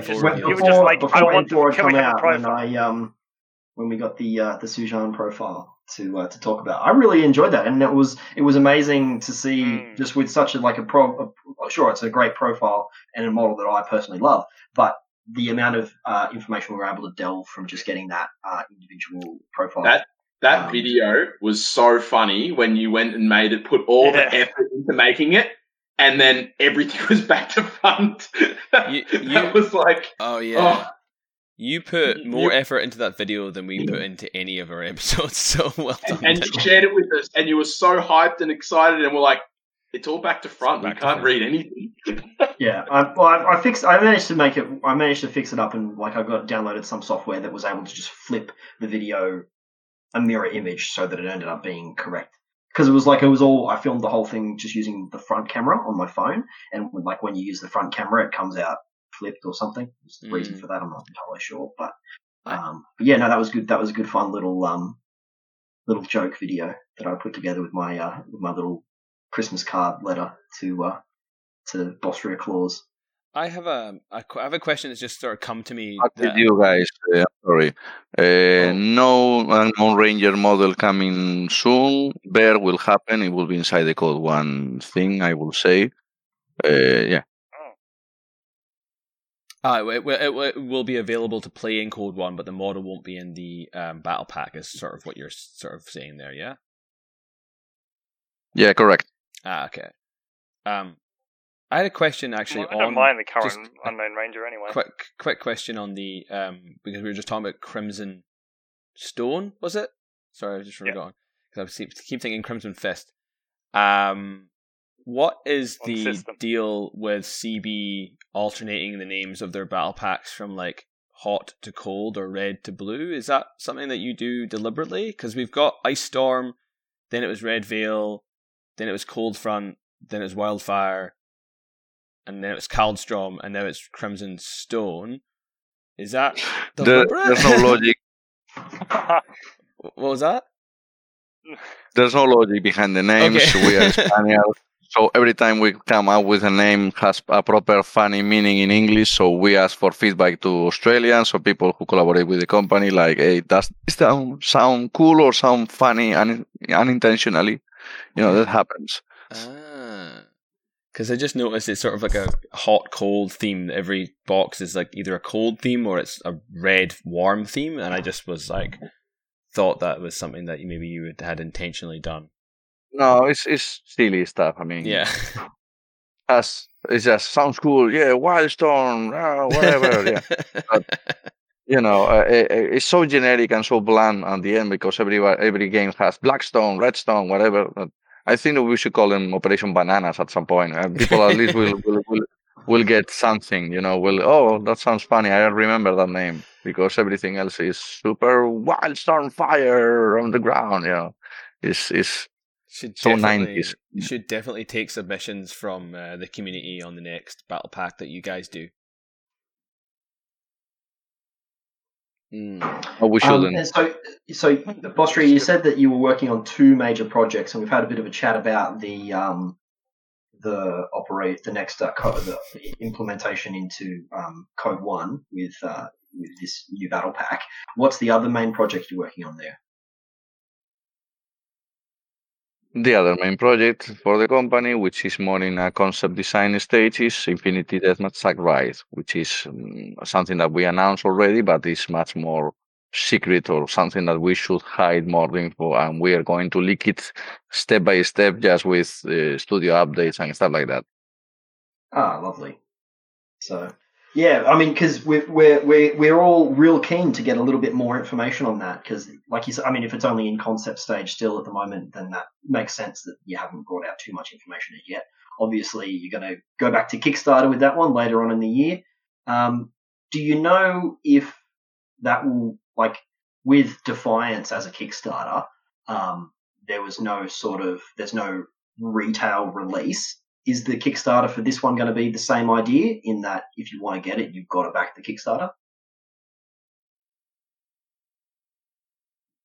Yeah, pretty much into that, really. I mean, I don't know if there will be last-minute decisions because everything is in thin air right now, but it's pretty much trying to repeat the Defiance experience in those terms because it was very satisfying despite the pandemic, despite the Canal de Suez mess, despite many other things that are making the delay of arriving the stuff happen, you know.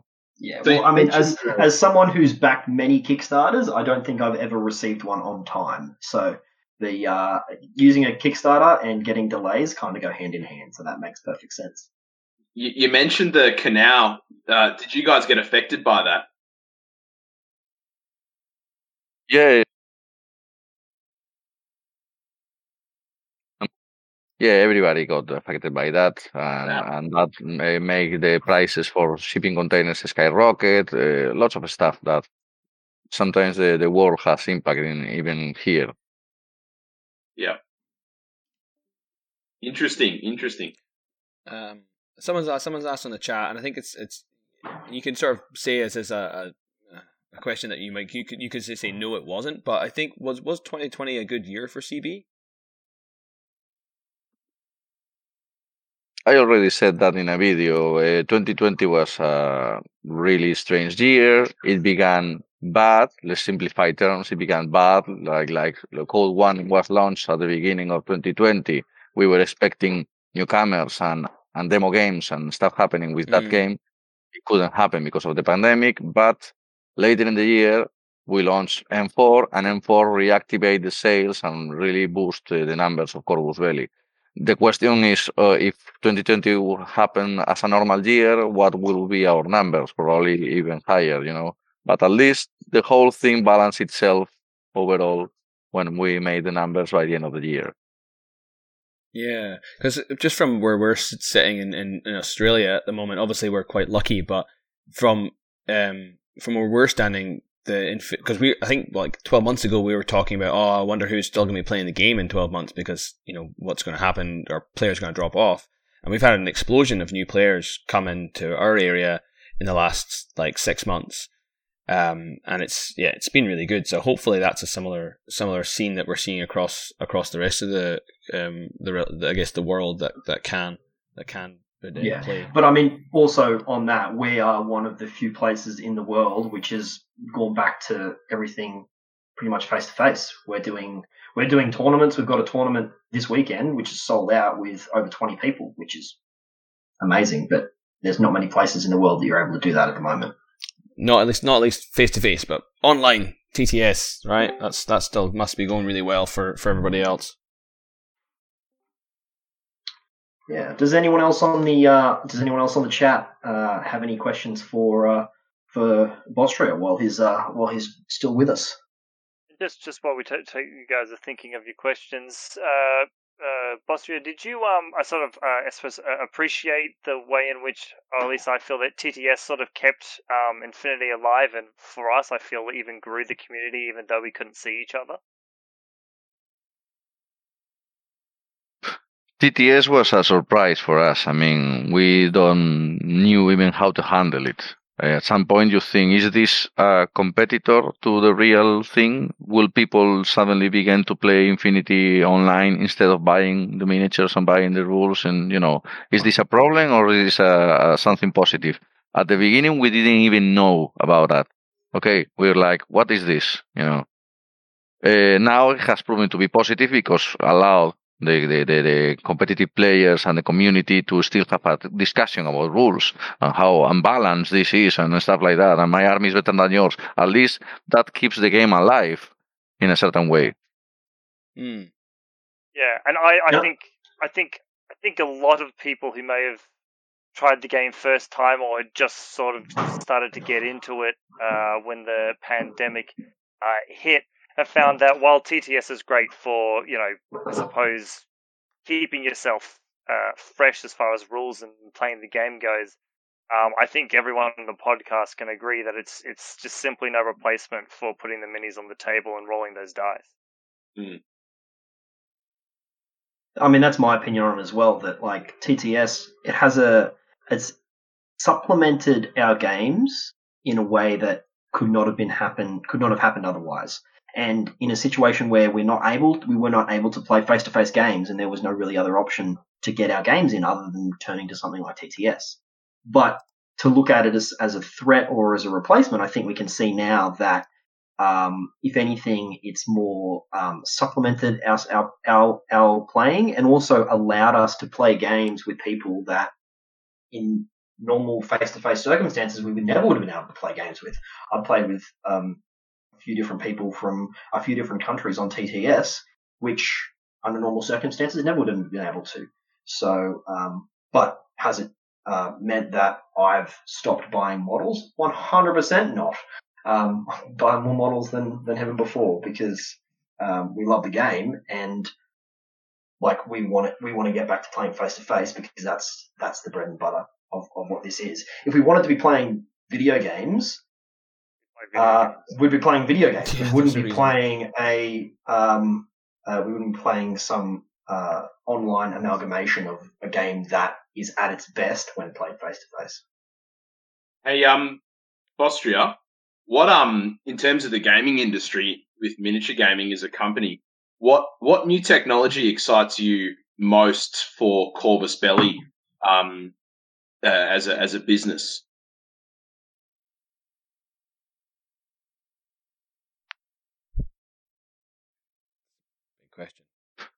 Hello, yeah, back to you.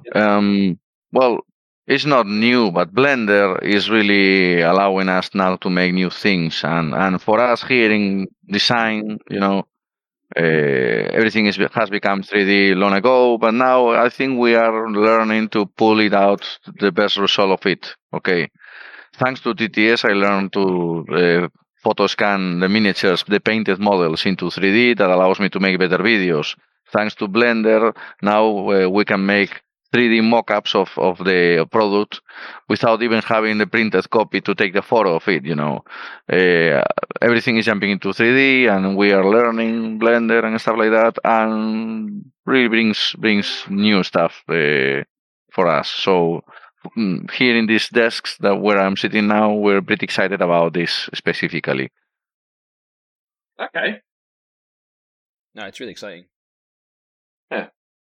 Yeah, especially the going back to the battle report that you've been doing. Yeah, taking the photos. How many photos do you need to take of that mini to get it uploaded onto for that battle report for those TTS games? Well, for photo scanning one painted miniature, you have to take 50 photos of each one. There's a very detailed tutorial in the blog Dice from Hell. Everything comes from the community that Luke Brimencolme Bolsi has made around him. There are a few guys who knew about this software, and they made a very good tutorial, and that allowed me and many people to photo scan the miniatures, which was something that I was so much looking for, because if you remember the Code One Operation Kaldstrom week, there is already 3D videos, but the miniatures are just plain color, you know, are just the OBG files with no texture. That's something I wanted to mention there, Bostria, comparing those Code One videos that you guys originally did to the recent Military Order battle report. It's like the improvement and the change and like how much better it is. It's just absolutely fantastic. I'm not so proud of the Military Order one because the mountains are very low resolution and looks awful. I was happy with the first-person shooter shot of the Nox and stuff like that, but there's a lot to learn. Really, there's a lot to learn. So for Operation Crimson Stone, I'm happy because I was able to make a 3D hangar bay in order to make the battle happen not in the mountains, in a sci-fi environment. And I'm trying to play with the lights in order to make some dramatic lighting, some cool stuff. That's very exciting. We're looking forward to that being dropped. Actually, we've got the there's an update happening on the 15th. Is that when the next FAQ is going to drop? Because they said there's been a delay on that. Is that correct?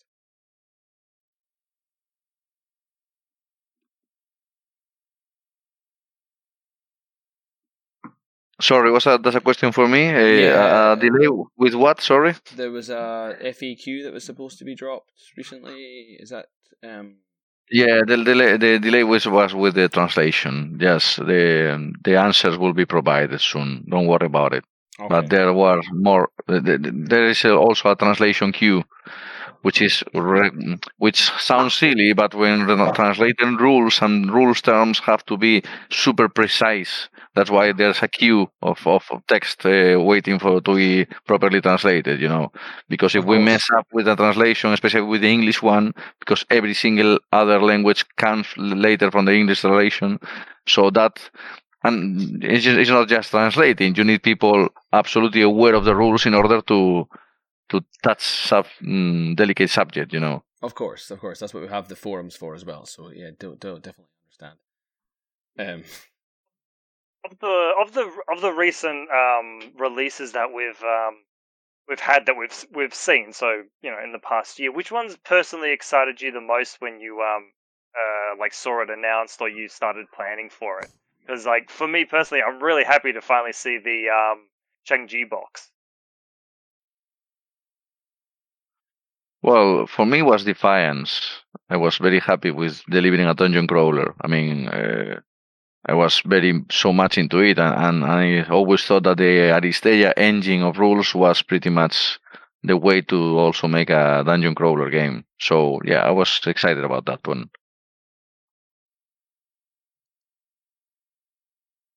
Yeah, excellent. Has the whole process, because we've obviously seen a whole bunch of updates for Defiance since you guys started the production. Have you felt that everything considered, has the production and the shipping and everything of Defiance gone pretty smoothly? You happy with it? No, there were lots of issues came out, but the good thing is that we're dealing with them and learning a lot from them.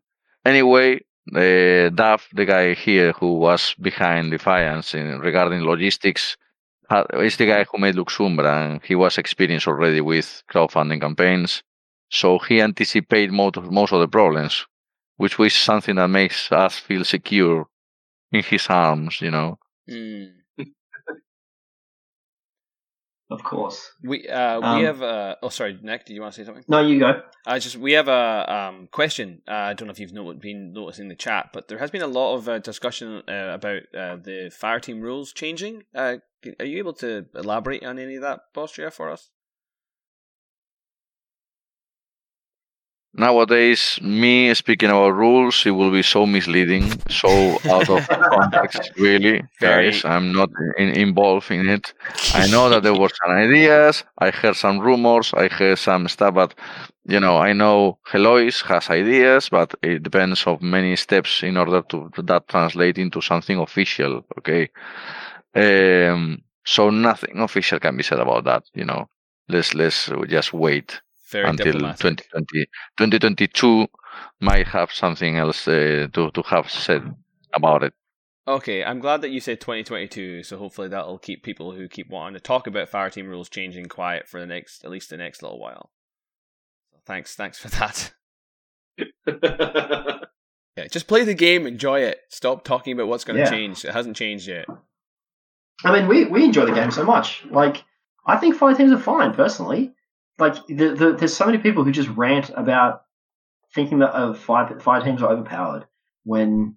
Like, I've only just recently started playing sectorials. Before that, I played almost exclusively with vanilla and never had any problems. So, to me, the conversation has shifted lately into, since we, upgraded this army or this army, or we changed that, and people begins to think that we changed that because we wanted this army to be stronger, or we really want all armies to be equally stronger or powerful, but it's so delicate and such a gazillion million rules interacting with each other, Of course. But now it's like the conversation, or at least the messages that we receive has shifted into, hey, make my army, my specific army, please, Corvuswell, you should.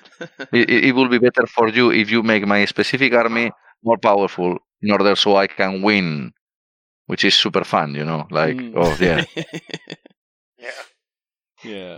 Oh. Luckily, we're not encountering too many of that type of conversation, and it seems like a lot of the time the people who want to have that type of conversation as well just tend to be a lot louder than the majority of people who are just happy to play. Excuse me, guys. I need a second, guys. Excuse me. Okay. So, I mean, we'll just keep talking about something else. Kellen did just mention, and I just want to agree with him, the stats, the win-loss stats they showed of all the vanilla armies stats, in sectorials. I really enjoyed seeing that, the fact that it's practically 50-50. Yeah, I mean, the fact that there's like less than, a 5% variance between the highest ratio and the lowest ratio of all the factions means that the game itself is hugely balanced or except for Druze. I think Druze was the only one that was like awful. Yeah, but that was N3 though? That was N3. Yeah, it was N3. But to be honest, like, has the game really changed that much? At its core, it's the same game. I'm sure certain factions have been impacted more than others with the changes to N4, and I know that Gav Bateman, if he was here, would go on a rant about US Ariadna. Gav's he's gonna be devastated. He's missing his chat with Carlos. Yeah, but at the end of the day, like we're not seeing, and we've been playing plenty of games, and we're not seeing a broken game. No, that's exactly right. Yeah. Cool. Well, did we want to move on to another topic of conversation then? I mean, sure, Bossery might come back on, but sure. Obviously we keep bombarding us in the background. So yeah, we're gonna keep bombarding the man with questions. We have other things we can talk about, with other people we can talk to as well. So do we? If anyone else wants to come on, yeah. So rather than doing your little spin wheel, I think we should just ask if anybody else wants to jump on, have a bit of a chat with us. Anyone who's in the live chat at the moment, just let us know. In the chat, can we invite Ryan on, or will he get sacked if he brings? Actually, yeah. Oh, hang on, Bostru is back. He's back. Oh. I'm back, baby. I've got an off-topic question for you, Bostria. Oh, God. What's your favourite movie? Is he back? Or did you think he's back? No, he mentioned in the... in back with you. Oh, of course. Sorry, I cannot read. One of my favourite movies, or something that comes back to my head, is Beyond the Professional, for example. I go back to that one as a movie that I find myself defending constantly.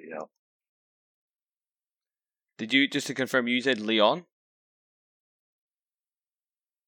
The Professional? Yeah, okay, yeah. No, I thought that's what you said. I love Oh, I love that movie so much. That was one of the first it's such a good movie. What movie? Was it Rene Russo and a very young, what's her name? And her bald head. Natalie Portman. Yeah, sorry, not Rene Russo, Jen Reno. That's completely different actors. Yeah, Natalie Portman, that's who it is. That's a great movie. It's a great old man, absolutely abusing a substance in real life and on the screen. Gary Oldman, absolutely on coke. Yeah, I mean, he looked like he was, right? Gary Oldman is one of my favourite actors. Like, I watched The Book of Eli the other week, and I was like, I haven't watched it in ages, and when I watched it again, I was like, God, he's so good. Yeah, oh, he's fantastic. The only thing that makes me slightly uncomfortable about watching Leon is just how young Natalie Portman is in that movie. But she plays a very good part.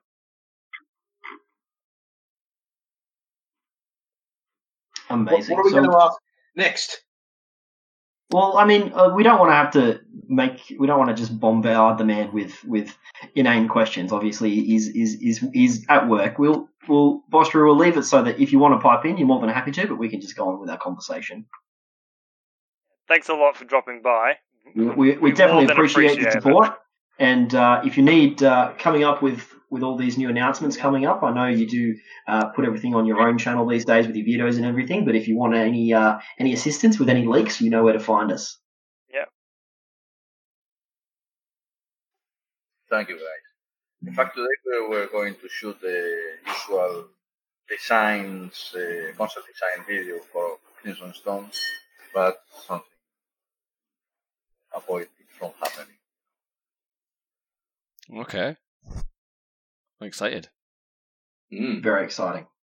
I have to admit, one of my pet wishes is I'm probably going to go to Europe once everything's back to normal, because we've got to go to Poland to sell Anya's mum's old house.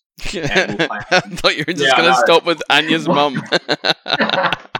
So we've been trying to go to Poland to sell my mama. Sorry. We've been trying to sell this house for years because of COVID, and it's just been a nightmare. So we're going to do that, and then we're going to do like a little tour of Europe. And I'm like, I wonder if I'd be allowed in the Corvus factory to walk around, because I love, you know me, I love factories. You're just going to stare at the roller doors and update on. They probably don't even have roller doors. They've probably got rapid rollers. We've got another question in the chat here, which is for you, Julian. What is your opinion on Starmata? I really like O-12. As a faction, like a vanilla, I think there's a few like handicaps with them or handicaps or handbrakes, however you want to call it, in that I don't feel like they have that particular really like egregious gun fighting piece. Starmata I like, but I feel like the list design is it pushes you like in a very, at least for me as a player with my playstyle, I always felt pushed towards the Hector Link. So that's what I found myself always gravitating towards. And it's funny because most of the people I talk to, that's the same thing. That seems to be the prevailing opinion of it, yeah. Yeah, I think just for my own play style, when I compare like Starmata and O-12, O-12 has such a distinct play style. Like, it really feels like its own faction. Yeah, but there's options within that play style. Yeah, exactly. But Starmata, it feels very limited. It feels like a lot of other sectorials, if that makes sense. Like, I just don't feel the flair in it. But yeah, it's hey Ryan, that's not fair. I was saying my play style. Crutches Ajax Link. Yeah. But yeah, I like them. I just found myself wanting to play other factions. I got more enjoyment out of them, so But yeah, that's where I see them. Yeah, I'd rather play O-12. Hmm. I took a look real quickly. I don't have. I didn't buy the Starmata box, but I wanted to take a look at the sectorial. And yeah, it's another one of those sort of sectorial sort of live or die on what sort of fire teams they can produce. Sometimes on the AVA of their units, and Starmata has a sort of is in a sort of awkward spot where all the really big like gun pieces, Hector and all that, don't go with like the Kappas. They're all with the really expensive like the Beta Troopers and what's the other ones with the snake for the symbol? The Nyoka or something. Yeah.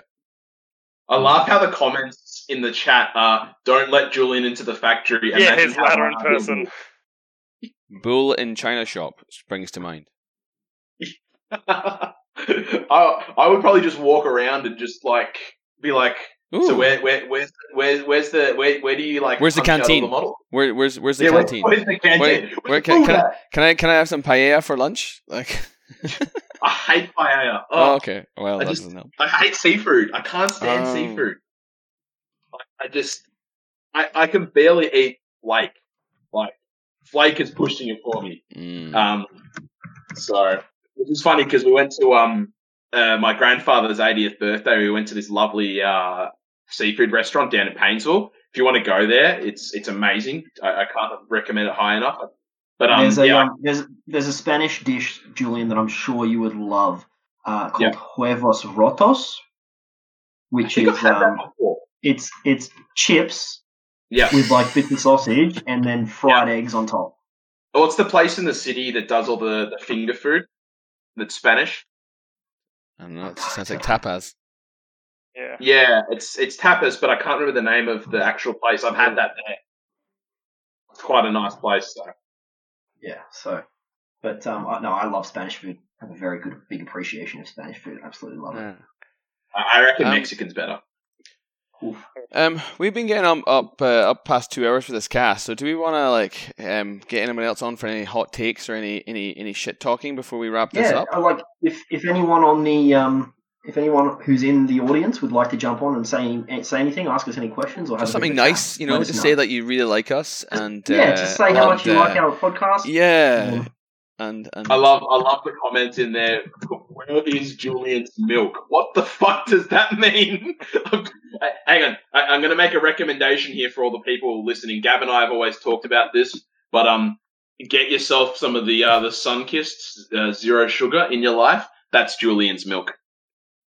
Oh my god! Just like to sort of pull back the veil a little bit here to a bit of the what happens in the background of creating what is Loss of Lieutenant. There was a period where for about probably a good 3 hours, the entirety of the Loss of Lieutenant Facebook chat group, which is like just the chat we have between us hosts, was entirely talking about every single different zero sugar drink on the market. Which one's the best? Which ones to avoid? For best hours. Was we all agreed Mountain Dew sugar-free is the worst sugar-free drink ever. It's so bad. Yeah. I don't know how someone like the food technologist who made that and drank sugar Mountain Dew and then that went no, tastes exactly the same, just sugar-free. Like it must have been in a big COVID area because they had no sense of taste. Exactly. Shall we do the listener thing then? Yeah. Who wants to be yelled at by Julian? Well, I've put a post in the chat and no one's raised their hand. So. Well, I think Sam was wanting to come on, but he has to go. Is Rob even listening, or is he just sitting there? Probably he's probably sitting there like Buddha. What are you talking about? Do you want to come on? You got your mic plugged in, Rob? Well, just meditating, being at zen with the game. All right, we'll bring Rob on in just a moment. He's just getting himself set up. Get on the casting couch. No, we haven't cleaned it since Gav was there. Yeah, it's still an absolute mess. It's gone all crusty now. Gross. Oh. Yeah, but casting crunch. The casting crutch. Ooh.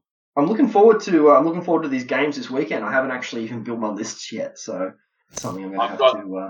I've got both of my lists done, so I'm taking exactly the same list as I took for one of them. What faction are you playing? Japanese. Oh, sure. So I'm taking exactly the same list that I took to that tournament that I won. I won it. Yes, that's right. The other, whose tournament was it? Was it York one, Kev, or was it Val's? Val's. It was Val's. I haven't run a tournament yet. Okay, so it must have been Val's one. Yeah. And then I've got a special list for highly classified. Unmute me whenever Rob's. Rob's ready to go. So Rob is unmuted. Oh, he's just muted himself. Am I coming through? You are. Hey, there we go. Oh, there we go. Hello, Mr. Roberto. Cantrell. Welcome to Lost Lieutenant. How you doing? Good. How are we going, Mr. Roboto? What do you want from me? I've been sitting here for 2 hours playing a horrific 90-0 video game about zombies while listening to you guys, and it's been a very, very restful, but also like deeply frustrating. I hope the frustration comes from the game and not from our cast. It's one of those bullshit 90s design sensibilities where they think it's completely okay to waste 2 hours of your time and ruin your shit horribly. That sounds like our podcast. What you've been playing much Infinity lately? Been playing a lot of Infinity. I really like it. Nice. Oh, really? You like this game? Did you have a tournament recently? Last weekend, didn't you? Yeah, no, in Canberra we run, for anyone who's in Canberra, by the way, we run events called Timfinity, named for the person who started them, who's since gone his own way. But we run those about every 5 weeks, and we're running a narrative over the top about Kismet Station in the Svalorheimer system, which is actually part of the lore that I sourced out of the RPG books. We had so there's narrative overlays. We played a optional unlimited if you ran a single list in the last event. But the missions were highly classified, Mindwipe, and something else. So you had to if you could build a list that ran one list that played all of the scenarios, you could permission to play unlimited, and only 2 people did. Wow. Yeah. No. When you say you're running a narrative over the top of it, because I love it whenever there's a narrative aspect involved in like a tournament or campaign or something like that. How does that actually factor into what you do? Yeah. So I ran the narrative at CanCon last year, and that was a like one and done single story hold over 3 custom missions. But that's a little tricky to do when you're also trying to do like ITS events for people who want to play ITS. Mm-hmm. But what the genesis of it was we've got a pretty diverse community in Canberra, and we've got one lad who is absolutely great, but playing at an event gives him massive anxiety. And I had a chat to him basically. I was like, what can we do that will help, like to help with you with that? And what he actually said was, if there's a story and I can tell myself the story of the game, it helps hugely. So since basically January, we've been doing this story about the station, and each time we will each event every month we'll put out a narrative writing prompt and a little bit of a story and what's going on. And for the people who want to participate, the games that they play and maybe challenges that they take on influence the outcome of the story. But for everyone else, it's just an ITS event.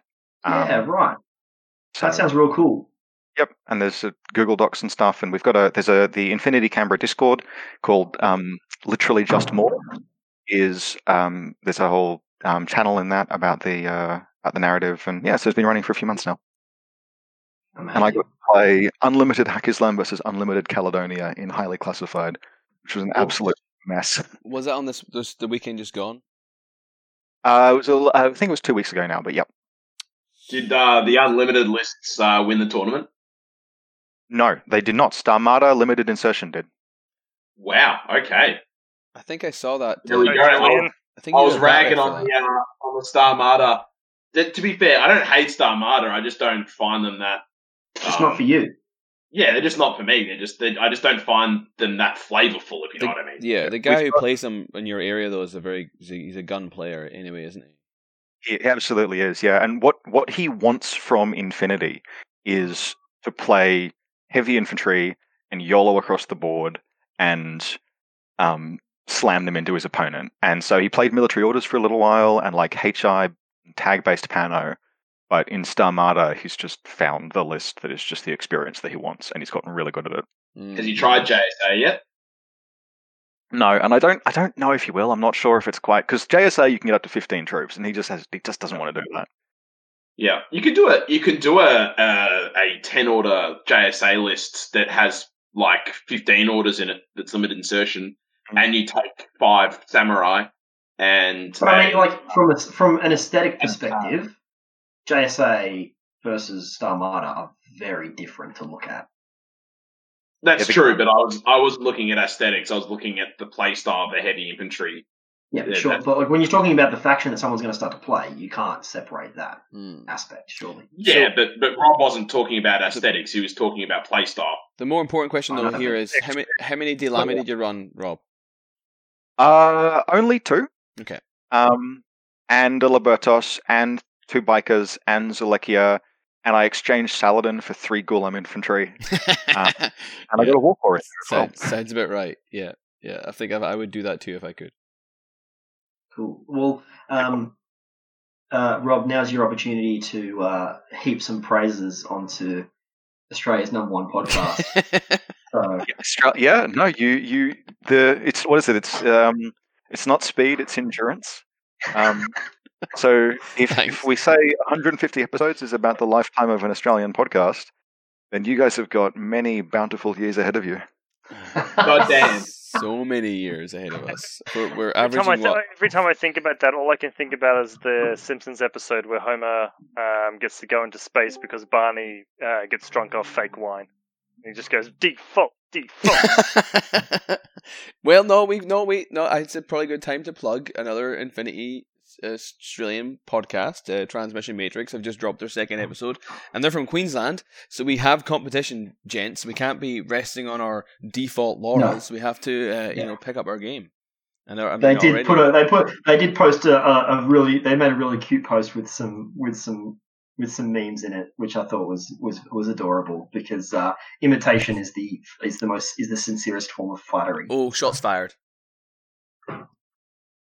I mean, their production is much better than ours, so I guess like that. Oh yeah, like their production quality is amazing, but I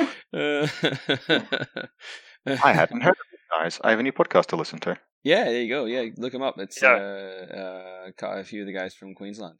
Yeah, Chris. Now Rob's gonna go and join them, so we'll have Gav and they'll have Rob. Oh, this is about like a state. Are you from Queensland originally, Rob? There's a bit of state of origin going on. Perhaps we could do that. Yeah, I was in Queensland for 23 years before moving to Canberra for work. There you go. There you go. So we do have ourselves a little bit of a game on, maybe, potentially. Because we've got... where did you leave before? I missed it. Queensland. Queens. Ugh. Yeah. Yeah. And Nick's a resident New South Welshman. Hey, Rob, can you give me your best Queenslander? I can't anymore. I have my... Queenslander! He found culture when he moved to Canberra. That's the thing. Well, I'm usually speaking into a microphone voice, so like you have to get me into conversation with a bunch of Queenslanders to drop into the Ocker accent. Yeah, fucking. You know what's funny? Like in my office, I'm the only person who's actually from Melbourne, apart from my boss. Everyone else is Queenslander, and it's like, oh man, it's spicy, like just There's this. It's like it's just a different level of conversation. Like you mention AFL, and they're like, "That's not a sport." Sorry, anyway. No real shade being thrown at Queenslanders. We love you all, seeing as they make up some of our audience. Most of our audience is Americans, according to that data thing. Fair enough. Yeah, we love our fellows from across the pond. Yeah, yeah. All right. Well, thanks for jumping on and joining us, Rob. It's always a pleasure to hear that voice of yours. I actually do. Sorry. Whenever we do the live hobby nights or things like that that we do, Rob always makes an effort to jump on, which was always appreciated. They were a great time. Are you Have a good one, lads. Make it. Sorry, before you go, are you going to try and make it across to Victoria, perhaps for Burn City Brawl? Oh, is he? I'd like to. I'm in the housing market right now, so God help me if I sign a mortgage between now and then. Yes. But I've done it, and I'm still traveling. It's possible. So I think if I can find someone to put me up, basically, for a couple of days, so I can handle the flights as long as I don't have to pay for accommodation. I think I can give it a crack. Mate, well, I'm sure there is plenty of people that you're looking at right now. If Gav doesn't end up staying with me, you're more than welcome to stay at my place. So. I'm sure we can hook you up. Yeah. I'll put something in the LOL Discord at some point closer to the event. Sounds good. Chuckers!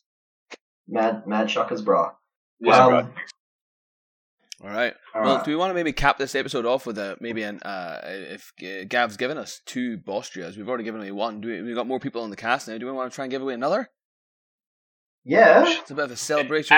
We've got one more one more special sculpt of the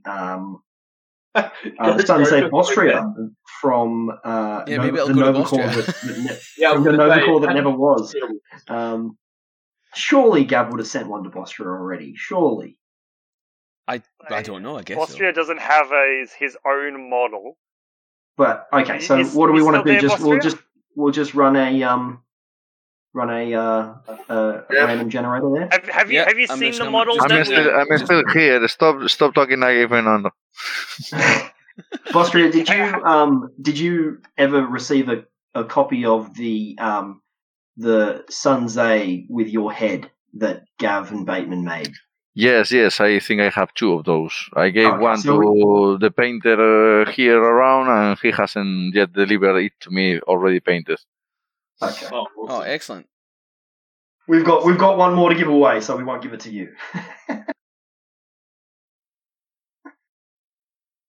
All right. I think that's everybody. Hang on, I'm just gonna check it. 1, 2, 3, 4, 5, 6, 7. 13. Well, while Kev counts out loud because he doesn't seem to be able to do that in his head. You're right. I forget that this is all live. It's all live. I think that's it. I think I apparently have 14, but there's only 13 people in the cast, so maybe I put someone's name down twice, in which case, good luck. Hit that wheel, Kev. Hit that wheel. Let me just share the screen. Move that truck! Move that truck! Give me a second. I can't sleep. I'm nearly there. All right, okay, we're up. Here we go. Spin in the wheel. Ben can't win again because he's already won. And we have Mighty Job. Gonna be right, oh no, Mighty Bob! I jinxed it. Look at me! I called it. So well done to RoboCop for getting a special edition, limited. No, not limited at all. Just one of a kind, really.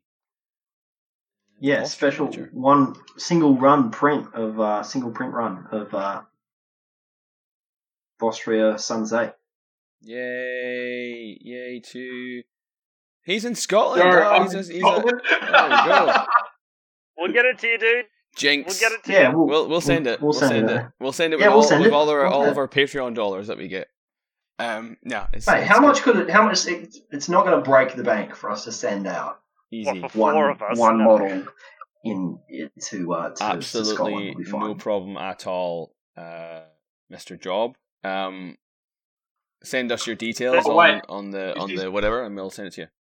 Yeah, send me a message. Did you type his name in wrong, or did I? Have I been calling him the Mighty Bob? His name is definitely the Mighty Job. So the Mighty Job. You're now called the Mighty Bob, and you need to change this kind of. I think I can force him to have a. I mean. Let's talk about consent here, guys. Like, he's not. That is his name. Yeah. How many bottles have you finished off? I've only had 2 glasses of wine. Fine. Don't make me like one of the Before we went live, I had to make a special post on our group chat that said, "Guys, just remember we're going live, so don't say any racist shit." Exactly right. Just be. Don't be a dick. Otter also said that don't do anything without consent, but that's okay. So maybe we can just wrap it up here. Thanks, everyone, so much for coming along. I think we've had a really great time tonight. And thank you so much as well, Bostria, for joining us and lending your voice to our little cast that we're doing over here. We love the game so much. That you guys produce. Real special. But, this is episode 50 in the bank. You'll be hearing from us again. So there's definitely more to come. Thank you so much. For everyone, we've missed one important aspect of what? Yeah, what are you? Oh no, here we go. Oh wait, sorry. Yeah, Julian's greatest hits. What's going on? We can't hear. Nothing's coming through. We can't hear it. It's just your head. Just your head going. Just you rocking out. All right. Are we vibing? I'm happy for Julian's music to not worked. I'm totally. Are we vibing? Let's go, guys. Wrap it up before he gets it working. Yeah. All right, guys. Well, look. Thanks for joining us. I've been Nick. We've also had Kevin, Jacob, and Julian. Okay, and then we've also been joined by special guest Bostria tonight, which was absolutely amazing. So, and Robert, and thanks to everyone for coming along. And we'll catch you later. Good night. It's on the table, guys. Bye. Thanks, everybody. You guys are amazing. Love you. Oh, look, I didn't start recording. I'll fucking punch you. Right. Done.